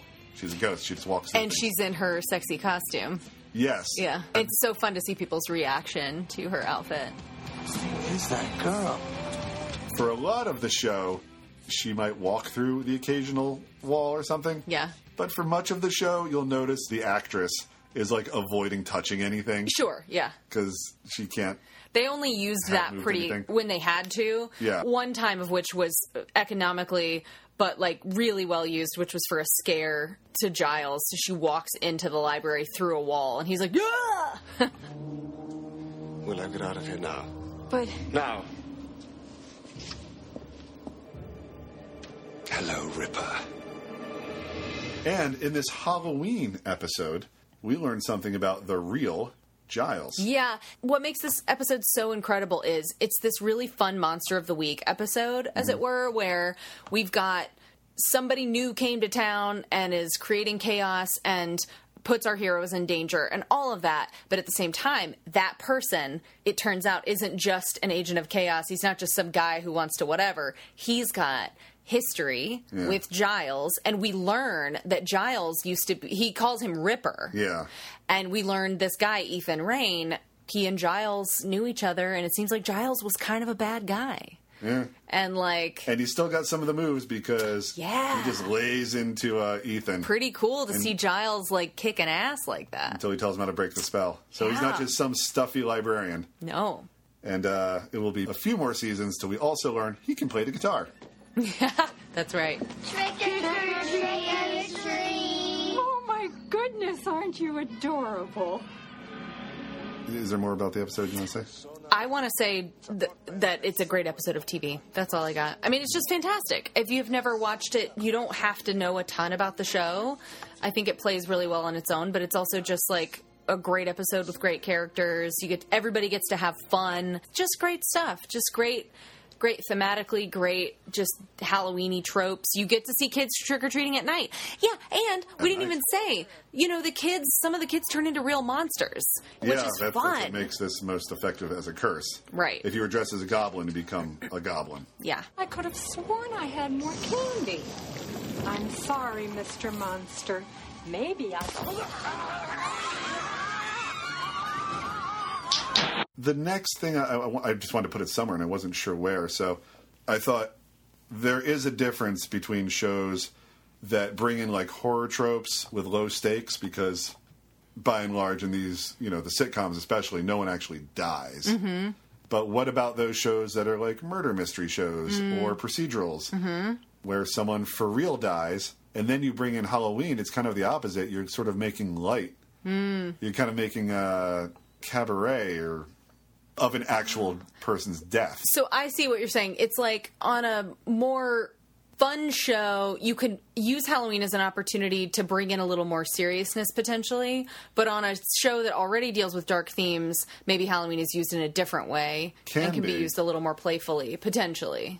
And I guess I just want to say the show that really got the tone right, which is already a light show considering there's murder, was an episode of Monk Oh, called Mr. Monk Goes Home Again. Have you ever watched much Monk? no, I'm sure I've seen a scene or two, but um I mean I like Tony Shalhoub. Among the strengths of Monk is the very motive is sometimes just baffling. Like, why would somebody kill a 105 year old man? And remind me what his thing is. Oh, uh, well, various mental ailments, the biggest being like OCD. Okay, so his sort of like different abilities aid him in his work Or hamper him. or hamper. You him. know, it's, it's like uh, he he might be on a chase, but he has to touch every oh, uh, every like pole oh boy, along okay. the way, and also he's a big germaphobe. Ah, And he's got a much like Sherlock Holmes, he's got a smarter he's got a smarter brother oh, who's even more eccentric in certain ways. And his brother is played by John Turturro. John Turturro is agoraphobic and never leaves the house. He left once, once in 34 years. At least he left. The house was on fire. I had to drag him out. But okay, so in this one, there's actually a mystery surrounding the Halloween candy. Wait, wait, not yet. Trick or treat. I've accepted your terms, which means we now have an implied contract. By accepting this treat, you are in effect promising to refrain from committing any tricks against me or this property now or in the future. Are there any questions? Why would someone come in and a grown man try to steal your Halloween candy? And how is this connected to the murder that was down the street earlier?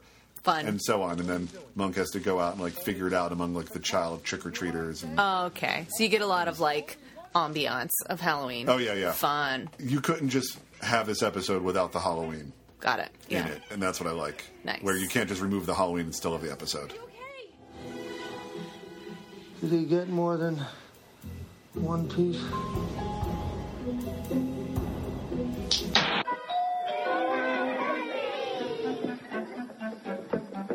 Wow, a Hershey bar.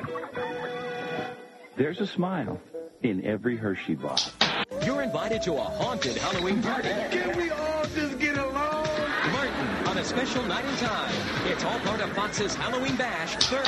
Next on ABC's Halloween Bash. Be on the lookout for. Zip Fire Day again. A spectacular spin city. Uh, Kat, a great trope of some of these Halloween episodes is cameos by established horror icons. Yes. We already have brought up one of the biggest ones, the Route 66, Yeah.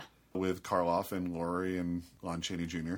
Not as celebrated is a season seven episode of Benson, which I, I just watched this. oh, you watched the episode? Yeah, I oh did. My gosh. I did on impulse yesterday. And ever since I watched it, the theme song has not left my brain. Mm. It's so catchy. It's like doo doo. doo doo doo doo. Anyway, That's it's, right. it's great. I really enjoyed it. Anyway, uh, please go on. Yes. Well, I remember talking with you about it a little bit. And I was like, okay, so Benson, he's like the butler for the governor. And then I watch it and he's like lieutenant governor? Well, I was reading about it. Apparently, over the course of the show, he works his way up Yeah, the so ladder, by and like season he seven. becomes a mayoral candidate, Yeah, 'cause or I'm like, whatever, or he's- governor. He's making a lot of gubernatorial. calls in this. Yeah, yeah, he's pretty mansion. important. Yeah. Um, so great. And it- it's like a stormy night and they have to deal with like floods in the area and things like that. But everyone's like kind of trapped in the governor's mansion. What happened? I don't know. I don't know. It's an old Irish curse. On Halloween of all nights, if a teacup on All Hallows Eve falls upon the floor, prepare your mortal self to leave, for death is at the door. Well, I, I don't get it. What does it mean? Klaus, it's a curse. Don't pry. The staff are all there with the governor and they're trying to advise him on the best things to do and say to the public. And this man shows up through an open window, played by William Marshall. William Marshall, a.k.a. Blackula. the king of cartoons. yes. Uh, Um, Blackula. yes. Good evening. I seek refuge from the storm. At first, it's just like seems coincidental, spooky things. Benson's trying to explain it away. The rest of the staff are like, notably, one of the ladies thinks it's an Irish curse. He's not a man. He's the Irish curse. He's a specter of death living amongst us. Well, he may be the specter of death, but he's certainly not Irish. The rest of the staff are convinced increasingly that this man who has come to them is death, is the Grim Reaper. Yeah. His business card, or he introduces himself as G Reaper, and they're like, oh my God, Yeah, In his business, like travel. travel. And I he says, specialize in one-way trips. one way trips, right? But Benson is like ever the level headed guy, and he's like, y'all, he's just a guy, okay? Like, and they're like, but the room, it got so cold when he came in. He's like, yeah, because the window was open and it's a dark and stormy night. Like, chill out. He's just a he's just a man. He does start to believe. He does start to believe. My friends in the kitchen have this notion that your name, G Reaper, stands for Grim Reaper. you must get that all the time. Yes, I do. what do you say when people say they think you're dead? I tell them the truth. I am dead.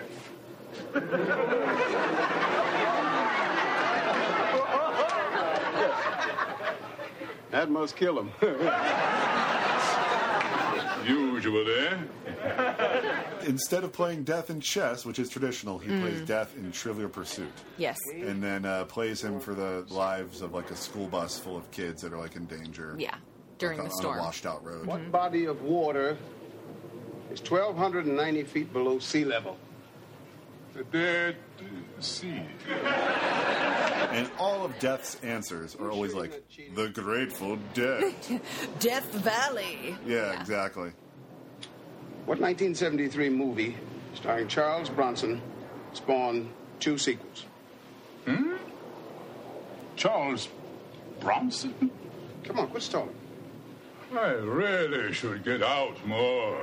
Go to the movies. Relax. Come on, answer the question. I don't know. Death Wish. Oh, God! I win. And he wins against death. He wins. Yeah. Well, enjoy the time that you want. Or life passes just like Charles Bronson. And then they have a moment that I think would have played better if Death didn't literally disappear in front of him, Mm. which is he looks up like an ironworks explosion that he had, was like, I haven't been through here since this thing. And he Yeah. looks, you know, Benson looks it up in some book and it turns out it was like an accident where like 40 people died. Mm-hmm. He's like, wow. He's like, yeah, that would have been a lot more impressive if the man hadn't literally apparated in front of you. yeah.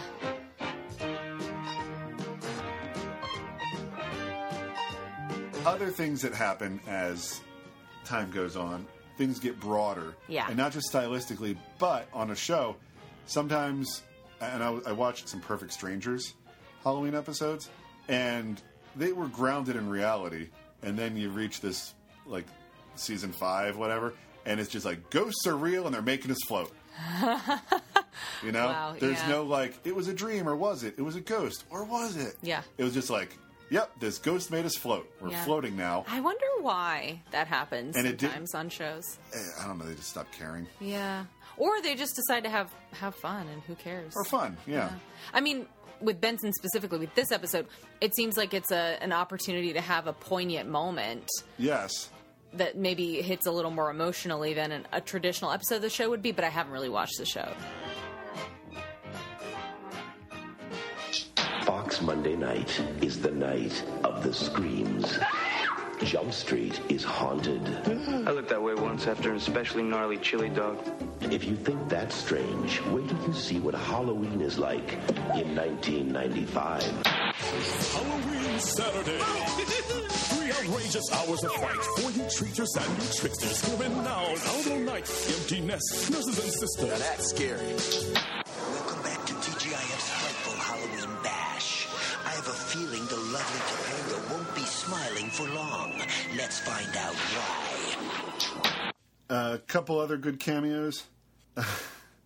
okay, um, Jennifer Love Hewitt Oh yeah. was so Blackula was coming in as like an established character. Mhm. Uh, the Route 66, that was the point. They were these well known horror icons.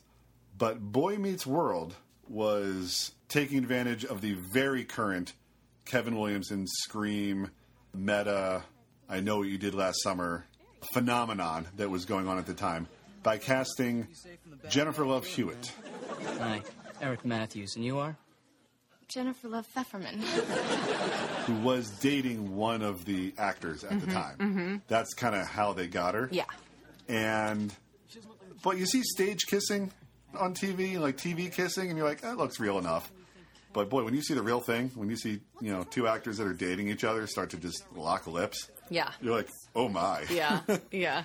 They're really going for it there. This doesn't make any sense. It does if you've seen as many horror films as I have. This is classic.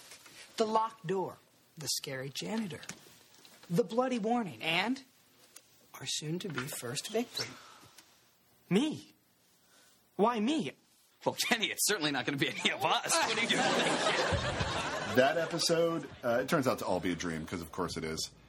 But it's also very meta, pretty funny uh, episode where during a detention class, people start getting kind of wiped out one at a time. It's so fun. Do you like scary movies?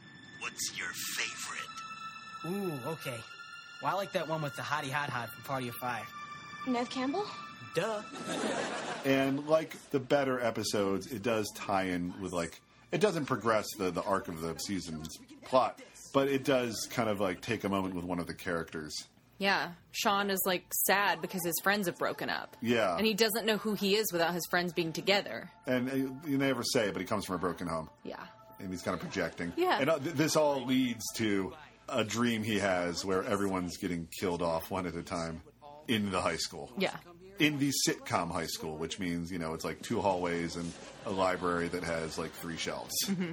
And you can really tell that all of the actors, including Mr. Feeney, like Yeah. everybody is having a blast making this. I mean, at least that's how it feels to me. It feels like it was just such a fun episode for all of them to do, and it's so fun to watch because of that.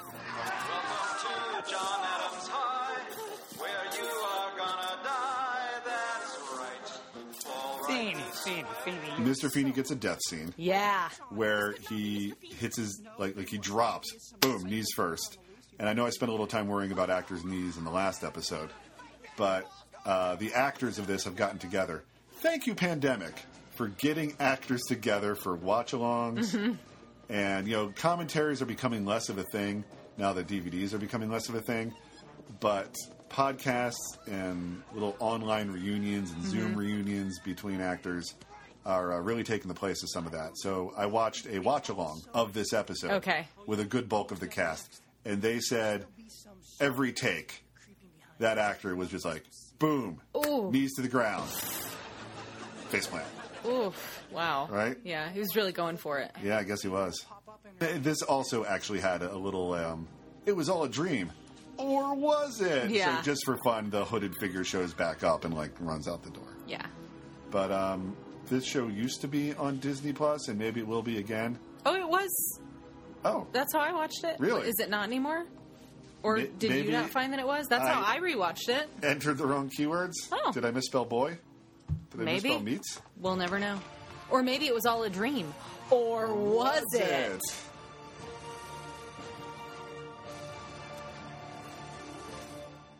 It's a night of sorcery. I'm a witch. Seances.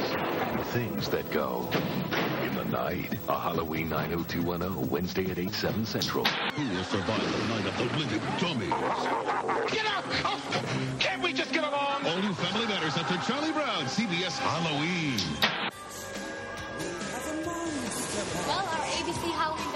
full swing, and my show, Sabrina the Teenage Witch, is up next. Here's an honorable mention. This isn't a horror icon, but this has to go somewhere. Um, a lot of the research I've done for this episode, I actually did for our 2020 episode Hmm. Mm. when I had nothing to do but find Halloween things for our 2020 episode. Like that became my job. Yeah. So I watched a bunch of Sabrina the Teenage Witches. And there's a fact that I don't know why it isn't being talked about all the time. Probably because at the end of the day, it's a non event. But apparently, during the episode, season three, Goodwill Haunting, Oh, what a great name. where Sabrina has a uh, night in with a double date and a haunted doll. Anyways, a mummy comes in at one point, Wow. wrapped all in bandages. Uh huh. That mummy was played by Ringo Starr. What? Who must have known someone, I guess, with the production or been friends with somebody who. bu- bu- bu- bu- He's got to have friends. And you can't see his in face? Strange places. No, no, can't see his face. He doesn't say a word. Wow. Credit is Ringo Starr. Go on Ringo Starr's IMDb. Sabrina the Teenage Witch, season three, Mummy. Wow. Yeah. Wow. Delightful. what the heck? I've always wondered what it's like to be a mummy. Pretty much like being a daddy, I imagine. And why didn't I just like run to a microphone the second I found that out in 2020? Right? like, guess what, world? You held on to that for such a long time. What the hey? Wow. Get ready for Halloween on VH1. Don't miss me, Elvira, Mistress of the Dark, when I count down the top 21 scariest videos of all time. I just love a family night. If the weather's a fright, make it a blockbuster night. She started out with a local horror show here in Los Angeles. Now she is syndicated weekends all over the country. She has a line of movie tapes. She has a line of comic books. And her Halloween costume this year was the biggest selling costume of any Halloween costume ever. But it looks a lot better on her. So let's see her fill it out. Elvira. Speaking of impressive cameos, all this is uh, leading to the cameos of one Elvira, The queen. I'm sorry. The mistress of the mistress dark. Of the dark. Um, Also a queen. I wanted She to- tweeted about me once. Oh, but she responded to you or no, What? my- my- the like engagement video. Right, right, right. She quote tweeted it. When you went viral. hmm It just like her quote tweeting it. I was just like, well, that's it. I'm done. I Yeah. could die right now. Cloud nine. Yeah, just the best. Without getting into the because her life is storied. Mm-hmm. and interesting, but just the bullet points for the character of Elvira. First one being that movie Macabre, which Elvira, by the time you came around, was she was just like a thing. She was like an Oh, yeah. established thing.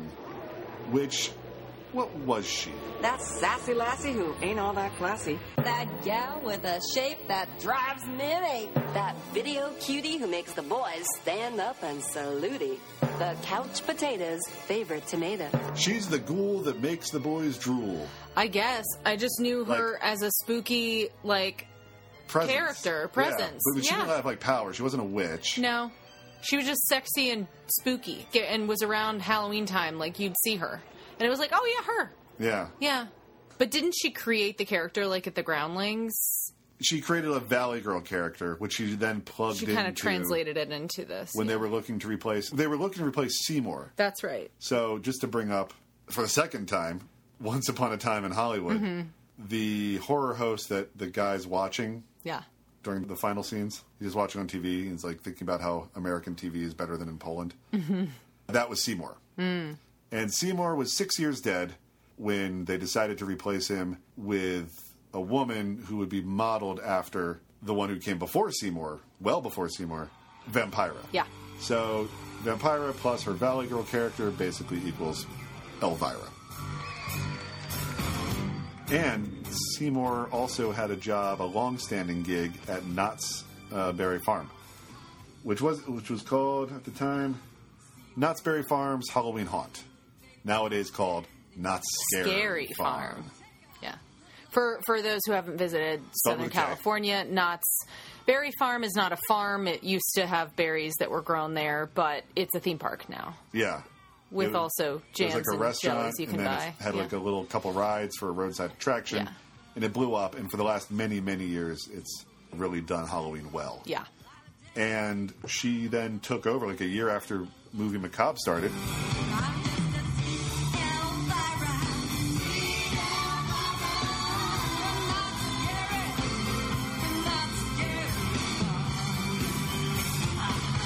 and she would do the live show, like like a review. at Knott's Berry Farm. She um, did it to like the early 2000s, and then picked it back up again for a few years, and now Mhm. she's Yeah. re-retired Yeah. from it. Not scary farm. See all my charm. You like what you see. I know how to bang, ride my boomerang. Your favorite ride is still But nothing like being the LA horror host to get you noticed. Yeah. And she made many cameos, and now we're going to talk about them Yeah. through TV history, starting in the early 80s. I'm going to really count on you to take me through this journey because I watched one episode of television that I think was way more full of Elvira than I expected it to be. You watched and two. I watched two. Well, one, one of that them had was the- just a blip, and then the other one had a lot of Elvira. The majority of her appearances are pretty just that, just kind of Yeah. like, hey, how you doing? Right. Okay, but her first time would have been in 82, so like a year after the movie Macabre premiered. She was in an episode of Chips. Okay. Chips being the uh, California Highway Patrol Yep. TV show. It was several seasons in. Tell me that like like a cop pulls her over, and it's like Mm. No, not even. Aw. Well, the main plot involves Donald Most, Ralph Mouth from Happy Days, is a sort of like devil glam rocker whose life has been put in danger. okay, So that's that's the A story. wow. The B story is about this uh, kid who was uh, busted putting pumpkins in the road. The C story is how there's going to be a Halloween party at the California Highway Patrol station, and no one wants to attend until they find out that it's going to be emceed by Elvira. Cool. Now, realizing that the majority of the country doesn't know who Elvira is, well, um, they're about to thanks to this cameo on Chips. That is Elvira, isn't it? Absolutely, the mistress of the dark. Who is Elvira? Don't you ever watch the scary movie show on the local channel? She's the host. the gag is once they learn that she's emceeing their party, they all run to get costumes. Yeah. This show also has some daytime trick or treaters. I get it, but it's always just a little, it's a tiny knife. Mm-hmm. And at the end, it is the opposite of the community Halloween party, with as good as that looked in its zombie episode. Yeah. This is just under the unforgiving fluorescent lights of a government building Oof. in their sort of conference room. Yeah. Darling, you didn't think I'd forget you. But then uh, her and Ponch share a tango. Takes two to tango. And we also get to see Elvira at leisure. So she's still Elvira. This takes the conceit that would be continued on forever that on her own time, Elvira is not Cassandra Peterson, actress, Yeah. personality. She is Elvira 24 7. Yeah. And this is our first look, I think, at Elvira just running errands, which is like leather pants and that sort of like sleeveless rocker tee with Yeah. her own face on it. Love that. But later, she's uh, fully resplendent and um, tangos with Ponch. Later that same season, she's back. Oh wow. This time, it's a silly, scary episode where a comic book monster may have like come to life, has been spotted. Wow, I clearly don't have any idea what Chips is about because, like, this is. I'm like, what are these episodes? How the Highway Patrol keeps involving themselves in these cases Uh-huh. is highly irregular. in any case, they want someone who's an expert in comics, so they're like, now Elvira runs a comic book store, is an expert in comics, and like I guess she tells fortunes from the store. Mm-hmm. Ponce, I didn't think you read comic books. I don't Oh, come here to read comic books. Elvira? Uh, Well, it's about time, Punch. We could use some new blood. So they, they like go to see her, and like her tarantula Boris crawls up the arm of one of the officers, and she's like, "There you are, Boris." Cute. Where have you been? Been looking for you all morning. You must be starving. Uh, Thanks, Elvira. Anytime, darlings. Unpleasant dreams. And then she's in it later in the episode, strictly exposition. Mm-hmm. She's like, I had a look at those comic books you gave me, and there's a slight difference. You know, blah, blah, blah, blah, blah. Yeah. That's the clue. I thought Stanley Woods was the creator of Sea Thing. So does everyone else. And that's what's bizarro. Your drawing was made by an underground artist, a very mysterious woman. She disappeared last year. If the first one was in October, it was like October 29th, by April they had her back again. They were So, like the ratings were incredible. I'm guessing she had a good reaction. Yeah, I bet. I think they probably had like a comic book nerd in that role, and they were like, you know what's better than a comic book nerd? Elvira. Mistress of the Dark, the Queen of Evil, Satan's best girl, the one and only Elvira. Later the following year, so that was 83, by the, well, 82 and into 83. By 1984, there's an episode of The Fall Guy. That's the one you watched. Mhm. And she is all over this episode. I looked nothing up about the Fall Guy before I started watching this episode, and uh, like I kind of just had to piece it together as it was going. I was like, "Oh, this is about a sun guy." It's a death-defying life I lead. I take my chances. I die for living in the movies and TV. Now I get it, and I assume didn't look into it. I assume every episode it's like he's on a different film set.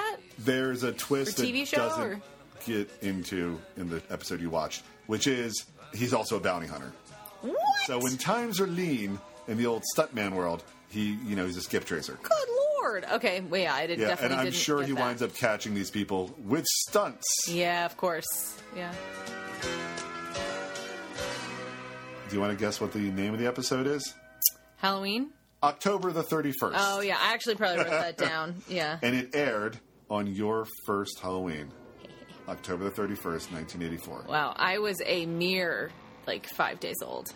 So this like starts with a stunt. So it's the set of an Elvira movie. Yeah. Four years before there would be an actual Elvira movie, this movie was positing what would an Elvira movie be like with lots of stunts, and in it she's got like powers. Yeah. She can like throw flames with her fingers. Yeah. And then it's like cut. Fred, this is ridiculous. I'm calling my agent. Get me out of this movie. Oh, it's terrible. I love her. I love the personality that she has and that they get to showcase In this episode, which is just she's just this like bitchy, Yeah. high maintenance, demanding, judgmental, horny. Oh yeah, that too. She's just this like really abrasive character, but very funny. Face it, this movie is a total embarrassment. And believe me, honey, I do not embarrass easily. And it's just a delight. It's and so she's fun. Elvira. Yeah. All the time. All the time. Well, to that point, like I thought about it when you were mentioning that a minute ago, which is there's this joke where they're all about to go to bed, and the woman, the the woman she's rooming She, with, she or gets paired whatever, up with a series regular who's Yeah. like the lady stunt woman. and she goes, "Where are your pajamas?" Well, like, and it's Uh, kind of where's like, your why nightgown? haven't? Why? Yeah, It's because like, she's this is it, baby. Yeah, yeah. And she's just like, what if I get the chance in the middle of the night to like hit up this hot, sexy guy I'm She- into? Yeah, well, which is the fall guy, which is Right. Colt Seavers. Aren't you going to put on a nightgown? This is my nightgown. Yeah? Yes. Who knows? Maybe I'll get lucky and Colt will call Mommy for a glass of water in the middle of the night. He's such a little boy at heart. But I love that the joke is kind of like, why are you not out of your Elvira costume? And she, but it's because she's Elvira all the time. She's She's, Elvira. not going to put on a pair of sink pilk, sink pilk? Wow, pink silk pajamas. Yeah. Or just like a big version of that shirt with herself on it. Yeah, yeah. Look out, Gold Seavers. Elvira is on the prowl. And so, sure, her character is being established by the TV that she's on, that she's been on for like uh, three years now. But as far as interacting with other people and just kind of adding a few layers, and it's mostly comical, to the character that we would eventually know in the movie, it really came from the Fall Guy. Digging up graves by the light of the moon in the middle of a rainstorm on Halloween night. Oh, Man after my own heart. And I discovered a couple days ago she came back for a second one Nice. called October the 32nd. Wow. Yeah.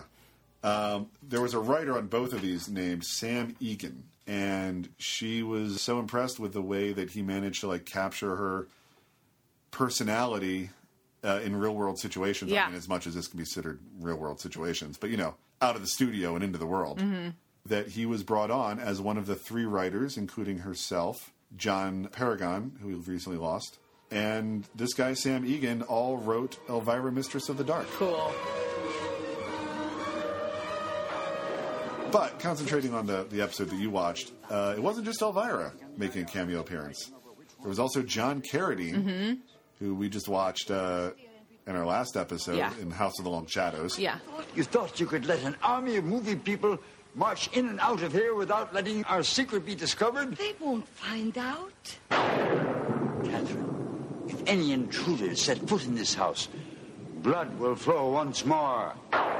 That guy was always working, and he was definitely recognizable enough as uh like a boogeyman that to bring him into an episode was just like, oh, it's going to be spooky. Yeah.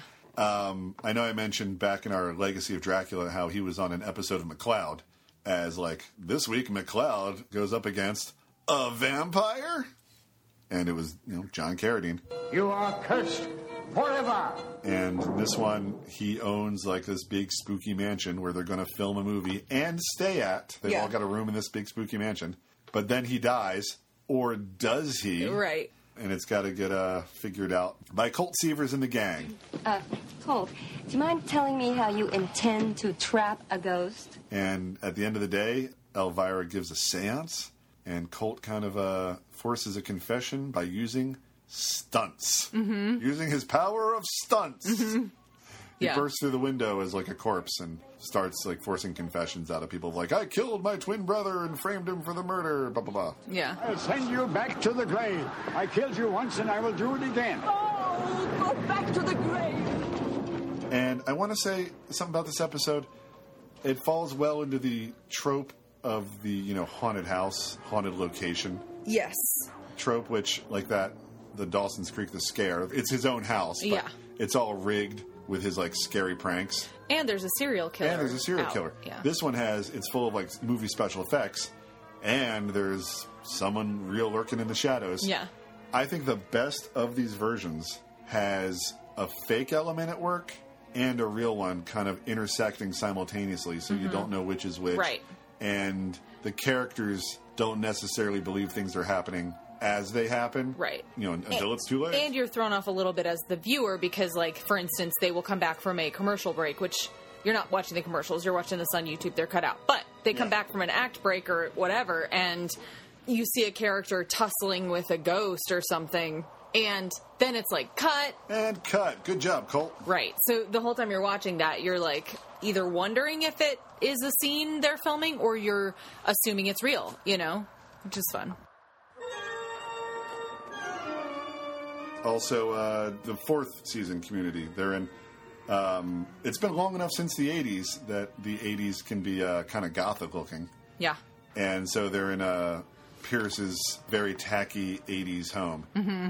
and you leave anything up for too long and it just becomes creepy Yeah.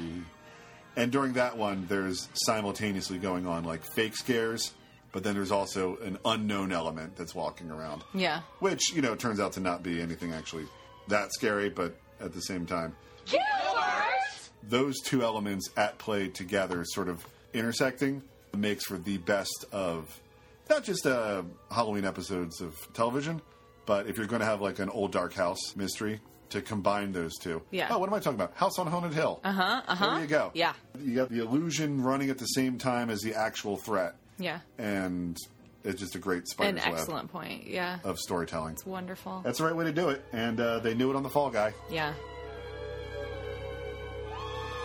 You always wear that dress. You always. No, no, no. Sometimes I like to wear something kind of low cut and sexy.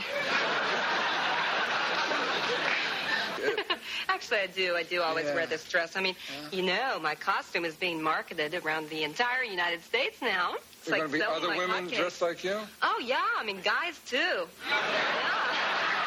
Pictures of the dark. I mean, here I am stocking up for Halloween. I got my steak, got my ribs. Then when I ask the stock boy where the Coors Light is at, he points me to the Coors and Coors Light Halloween display, and I'm on it. Coors, the beer, they went after Halloween, Mm-hmm.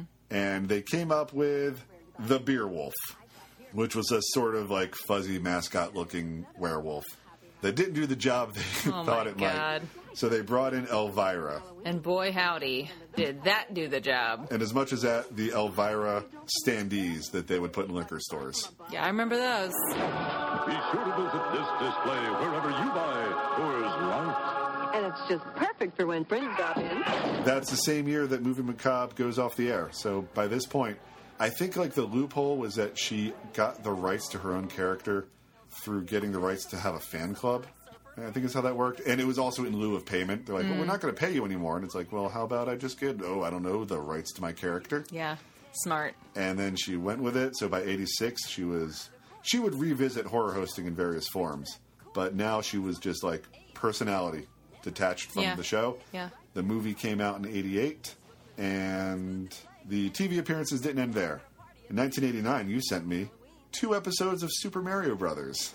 Yeah, I didn't watch those. I just found Oh. like the fact that it existed, and I was like, "Holy crap!" They were just like interstitial moments in between Yeah. the cartoons, Uh-huh. so each one was only about five minutes long. Okay.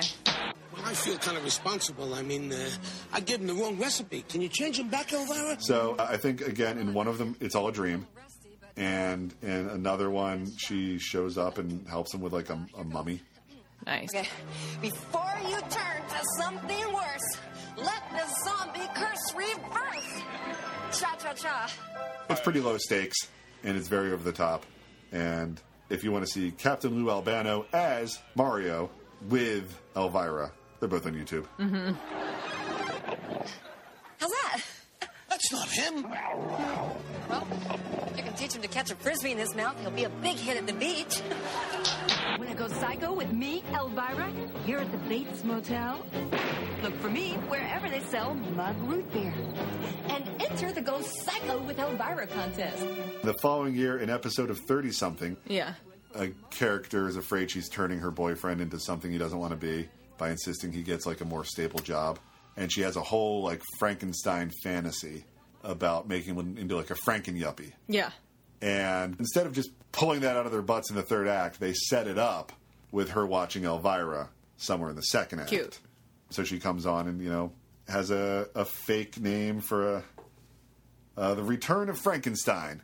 Sounds real enough. It's not over the top. Sure, yeah. But there, I don't believe, I don't think there was a Return of I Frankenstein. don't know. You would know better than I. Not, would. not in the Universal canon, anyways. Or Hammer.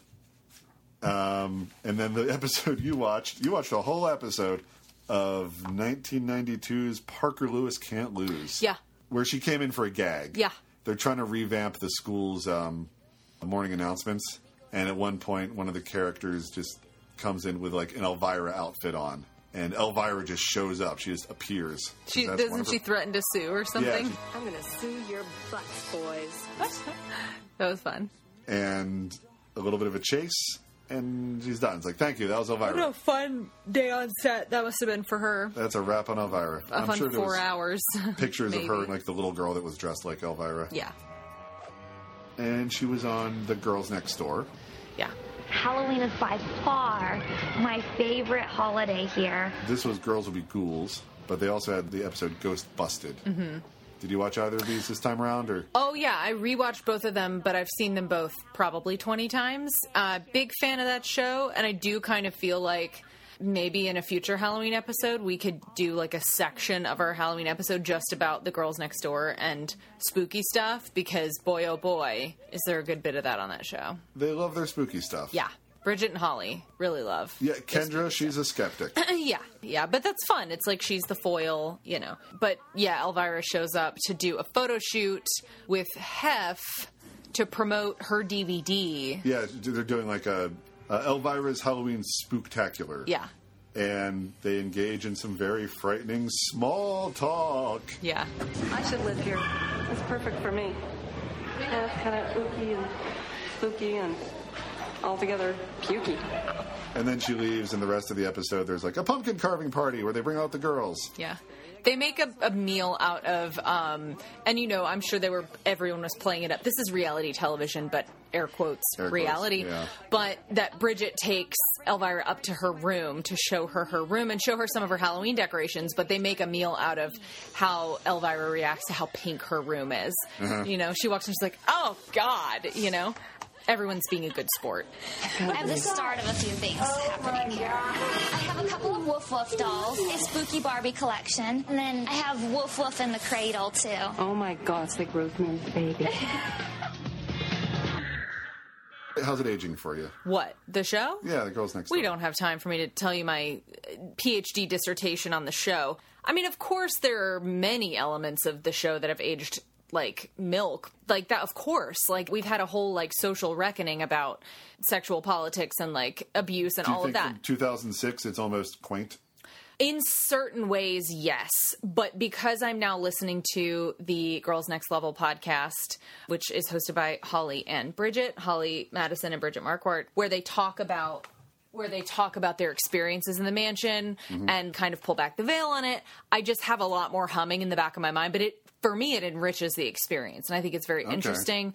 But to pull back from all of that stuff, I would just say that like one of the reasons I'm a fan of that show is not only did it it capture such a moment in time at the Playboy Mansion, but for me, for like a young younger than I am now, like spooky person who Mhm. liked horror and stuff, it was fun and kind of like a. Re- this is gonna sound maybe dumb, but like kind of a revelation that like very very girly girls were into women were into spooky stuff like I was, and it was like oh cute, you can be both of those things. Like why not? Of course you Okay. can. And Thank you, Bridget. Thank you, Bridget and Holly, but especially Bridget. Love you, girl. And it was just an entertaining show to watch for all its problems. I absolutely love it. Just love it. Just love that show. Love those spooky queens. Look at this place, Ed. I mean, it's amazing. It's better than last year. Yeah, thanks. I'm kind of showing off for my new lady friend. Hmm? Who? Mm, Hello. Uh, 2011, she was just like a punchline in Last Man Standing. Mm. You look like Elvira. I am Elvira. It was fine. Yeah. You know, she was Elvira. Yeah. She really goes all out for Halloween, huh? She has no idea it's Halloween. And then in 2021, The Goldbergs, which always has a Halloween episode, and that's one of those nostalgia shows. It's in the 80s. It takes place in like the Philadelphia suburbs, which is where I'm from. Philadelphia, known for the Liberty Bell, South Street, and the world's greatest cheesesteaks. But there's a lot of very specific 80s, that part of the country things that sometimes speak to me, including like an episode where they come to the junior high to like draft for Double Dare. Like that was a thing. 'cause Mm, Double Dare mhm, shot in mhm, Mm-hmm, Philly. mhm. Or when he gets lost in Vet Stadium because he doesn't want to use the pee trough in the men's room. So he tries would? tries looking uh, on another level and then winds up getting lost. I'm like, oh god, the trough. Ugh. Um, Gross. And sometimes they really lean into it. I remember one episode ended with somebody going, "Cheer up! I'll take you to Wawa and get you a tasty cake." And I'm like, "Okay, all right, dial it back." Oh my God, you're just as spooky and beautiful as I imagined. Um, what can I sign for you? A record deal. So Goldberg's has a Halloween episode every year, and this one, the 2021, has them going to uh, a mall in New Jersey to go see Elvira, who's there promoting her new film. Elvira, Mistress of the Dark, so they can like share a novelty monster rap with her that they think will be the next big thing. Uh, so if you have a song you want me to hear, you're just going to have to perform it. In front of all these freaks and lock jobs? You mean my fans? And then in a second scene with her, she does, for the first time in, in her cameos, what celebrity cameos tend to do, which is then they dole out advice. When they're doing a cameo as themselves, so often it's like, What should I do, Mr. T? Believe in yourself. He's not like, I don't know. My time's up. I'm out of here. Yeah. Give me my sandwich. As time has gone on, people have gotten the courage. I'm thinking of like Seth Green and Entourage to play themselves as jerks. Mm-hmm, mm-hmm. But by and large, when, when people go on as themselves, they tend to be written as like nice versions of themselves. And in this, she gives like a little bit of love advice, just like Boris Karloff did in Route 66. Mm-hmm. It's kind of what TV shows tend to do with real people when they have them. Yeah. So she's, you know, hey, you're a big goofball, but that girl's still with you. Go to her. Thank you both for being here and happy Halloween. There's this weird guy on Channel 9 this fall, and I guarantee he'll give you nightmares. His name is Freddy something or other. Wednesday, a nightmare on Goldberg Street. One, two, Freddy's coming for Schmoo. No. Huh? Robert Englund takes on the Goldbergs, ABC Wednesday. Elvira wasn't the only Halloween cameo that they had a couple years earlier in uh, 2018. Uh, Cat, who they have? I don't know, some guy by the name of Robert England. I've heard of him. We may know him better as Freddy Krueger. I remember the lead up to this episode. Like, I didn't watch the Goldbergs, but I remember it made the rounds, like, on the internet that Robert England was going to be back in his Freddy makeup on this episode of the Goldbergs. Like, I remember getting hyped about it. Yeah. And and he's not there as himself as Robert England. Like we ran into Robert England at the mall. No. He comes in the form of a well, first just watching his films, and then one of them has a dream. So I mean, isn't that appropriate? It's less hacky than some of the other Halloween episodes where it was all a dream, but because it's Freddy, it's all a dream. Mm-hmm. Okay, so I narrowed it down to these 29 horror movies. I think all we need is one Nightmare on Elm Street. Yeah, I'm not so sure. Something about Freddy Krueger really freaks me out. It could be the face or the claws or the whole fall asleep and you die concept. So in the beginning, they're at a video store, which is quaint enough, but they make it an actual West Coast video. So I'm like, all right, West Coast video, Mhm. because this is a nostalgia one, and they're a lot less afraid of using like actual products and Uh-huh. actual. Intellect. When, when he dresses up for Halloween, he's like clearly a Ghostbuster or clearly Mhm. something else. He's not like I'm a samurai Mhm. amphibian, Mm-hmm. a ninja turtle. Ah, shush, shush, shush, shush. Samurai amphibian. Yeah. You know. Freeze, creep. I'm Robocop. And I'm Ed 209, Omnicorp's first foray into robotic policing. they do it well on the Goldbergs when it comes to that kind of thing. And in this, he rents a Nightmare on Elm Street. High school friends are slaughtered in their sleep by the predatory monster of their shared nightmares. The character is a the, the main boy is a bit sensitive and winds up having some nightmares. And they recreate the bathtub scene where the hand comes up with him. And uh, they employed Jolt Cola, which I don't think was around when necessarily for the first one, but if it was, they would have drank it. 'cause Mhm. Jolt Cola will Mhm. keep you up. Yeah. Not as easily as Sta Awake. Which is the oh, product- right, right, which right. is- part two. No, no, no. In the first, in the That was the first, first Nightmare on Elm Street, Sta, it, stay. it's Stay Awake, but Yeah. it's spelled S T A. So I always Right. say Sta Awake. Yeah, like the caffeine pills. Yeah.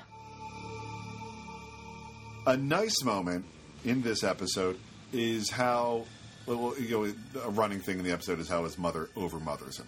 Mm-hmm.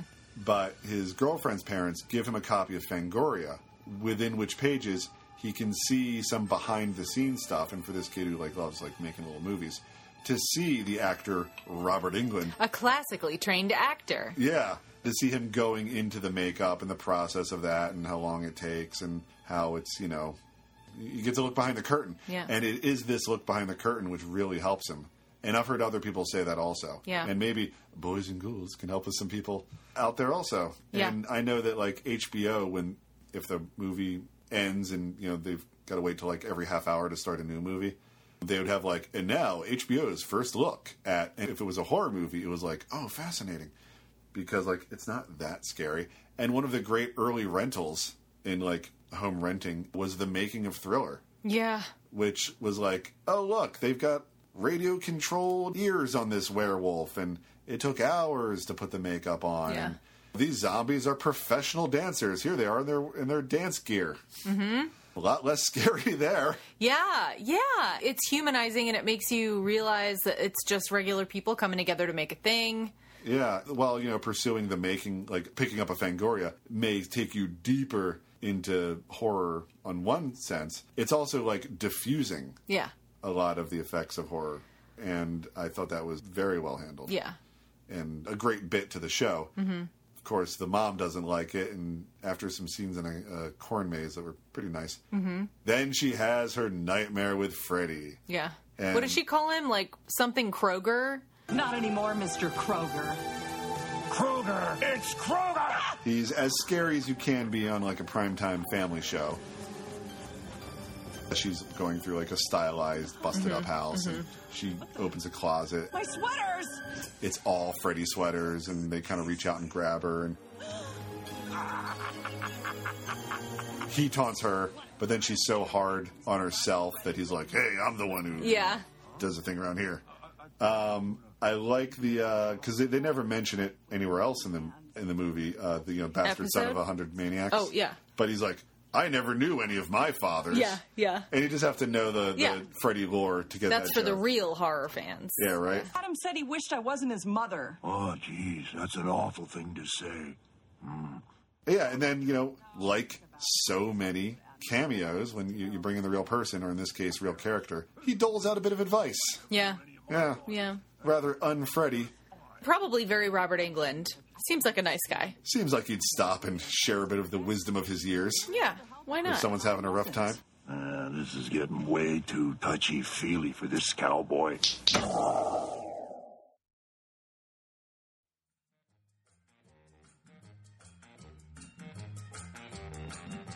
Kat, you and I watched more than we've actually talked about. Yeah. And good for us. You caught Square Pegs. I did. The Square Pegs Halloween episode. It only lasted a season, so just that Mm-hmm. yeah. one. Uh huh. There was a news radio that. News radio was a funny show. But um, did you ever watch News Radio? A little, yeah. I don't remember too much about it, but The Phil Hartman character, a fortune teller, tells him that he's only got 35 years to live, Mm. and he becomes very bummed. Mm. He's like, I'm going to die in the year like 2035. Gosh. And in reality, he only lived about a year and a half Oof. past that point. It's dark. It still manages to be a, a funny show, but that's just sort of like hanging over the episode. The more he talks it about is his own now. mortality. It, it wasn't then. At the we time, didn't no, it was like, know. ah, Phil Hartman, you're a treasure. Yeah. We watched it's a good idea I think that we get into animated stuff in another episode, but we Yeah. did I did watch an episode of Rugrats. I think you I did watched too. my first ever episode of Rugrats. Oh wow. Okay. Yeah, I was. It's a big show for people who are not even that much younger than me. Yeah. but I was definitely too old for Rugrats. I definitely watched it a lot as a kid. It's really cute. There's a third rock from the sun called Scaredy Dick. Mentioned in other episodes, the Adventures of Pete and Pete, Yep. Halloweeny, Oh yeah, that's a good one. the two Adams Family episodes. I watched an Alf episode oh. where he glues a zipper to his stomach and then goes as his co- like Oh my that god. that's his cost. So he infiltrates the Tanner's Halloween party so that he can uh, talk to uh, Willie's boss. Wow. About a promotion. Wow. Cheers had a few episodes, counting one, two, four of them in their run. Will and Grace episode. What was that called? Boo humbug. Boo Humbug. Yeah. Erie, Indiana. Mm. That's a good one, and good for kids. On Halloween, a remote control sucks the little brother into the TV, and it's a and it brings the mummy out, which goes to my theory that the mummy is a good uh, foe for children because it doesn't move very fast Yeah. and it's not gory. Uh, oh, okay. It's called Up at Bat. The episode, an episode of Gilligan's Island, not Halloween specifically, but if you're going to watch it, Gilligan's Island for Halloween. Got it. Gilligan is bitten by a vampire bat and thinks it's making him a vampire. Oh my gosh. The silver on uh, Ginger's mirror falls out and he can't see his own reflection. Then there's a whole dream sequence where he dreams he's like Count Dracula, Ginger's his wife. Rah, rah. Um, the howls are like lost travelers, and it goes from there. Wow. It's a whole fantasy sequence with Gilligan as a vampire. Uh, Living Singles, Trick or Trust. Mm. One of the characters is a real uh, Halloweeny, while the other one's a Halloween grump. I think I watched that one in 2020. Yeah, I think we both did. And then you get to see Queen Latifah in a Bo Peep costume. That's right. Yeah, I do remember that one. Two scary, sort of paranormal episodes of Murder She Wrote. Spoiler, not actually paranormal. Mm. mm, It was the killer.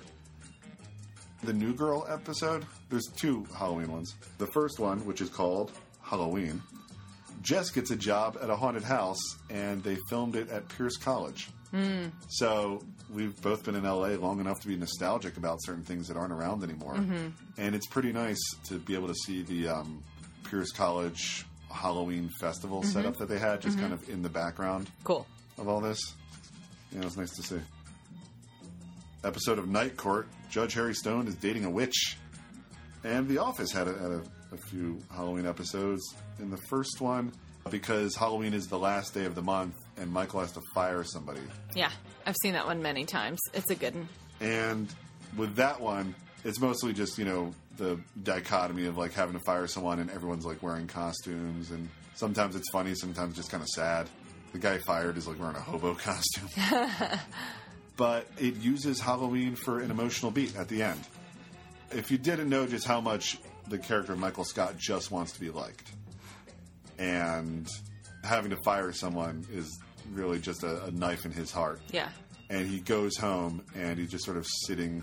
It keeps the documentary style by kind of like being outside his window and just like looking at the sad man. Yeah. And then ding dong, who is it? It's trick or treaters. Children have come to him.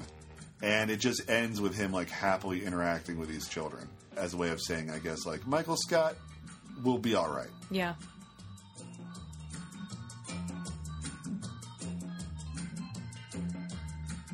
I was just thinking about this. We're all, so, most of us are so, so busy these days. The modern world is very complicated and very full of demands on our attention that it can feel difficult to find the time for a little Halloween in your life in October. And to that I say, Halloween episodes of TV shows are a really great, often pretty quick way to get that spirit into your day. Like if you can't spend time watching a whole movie because you're tired and you got to go to work, whatever, Or- uh, like a nice 23 minute episode of television can be just the thing. Or if you do have time for a movie, but what do you watch before the movie? Mmm, it's a good point. One of these Yeah. will help uh, put you well in the mood, I think. And especially if you're watching a horror movie that has nothing to do with Halloween, Yeah. but you still want a little Halloween in your evening. Yeah. Like, let's say you're watching Alien, which is completely devoid of Halloween, Yeah. but a great scary movie to watch. You want a little Halloween, you know, kick things off? Find a nice episode of classic TV. And classic TV can include the 2000s because it is the impossibly futuristic year of 2022. Yeah. All right. Uh, any uh, final words to our viewing, well, listening audience? Uh, the only thing I can think of is beware the Halloween moon. We've seen the last of Dracula, the Wolfman, and the Monster. There's nobody to frighten us anymore. Oh, that's too bad. I was hoping to get in on the excitement. Who said that? Allow me to introduce myself. I'm the Invisible Man.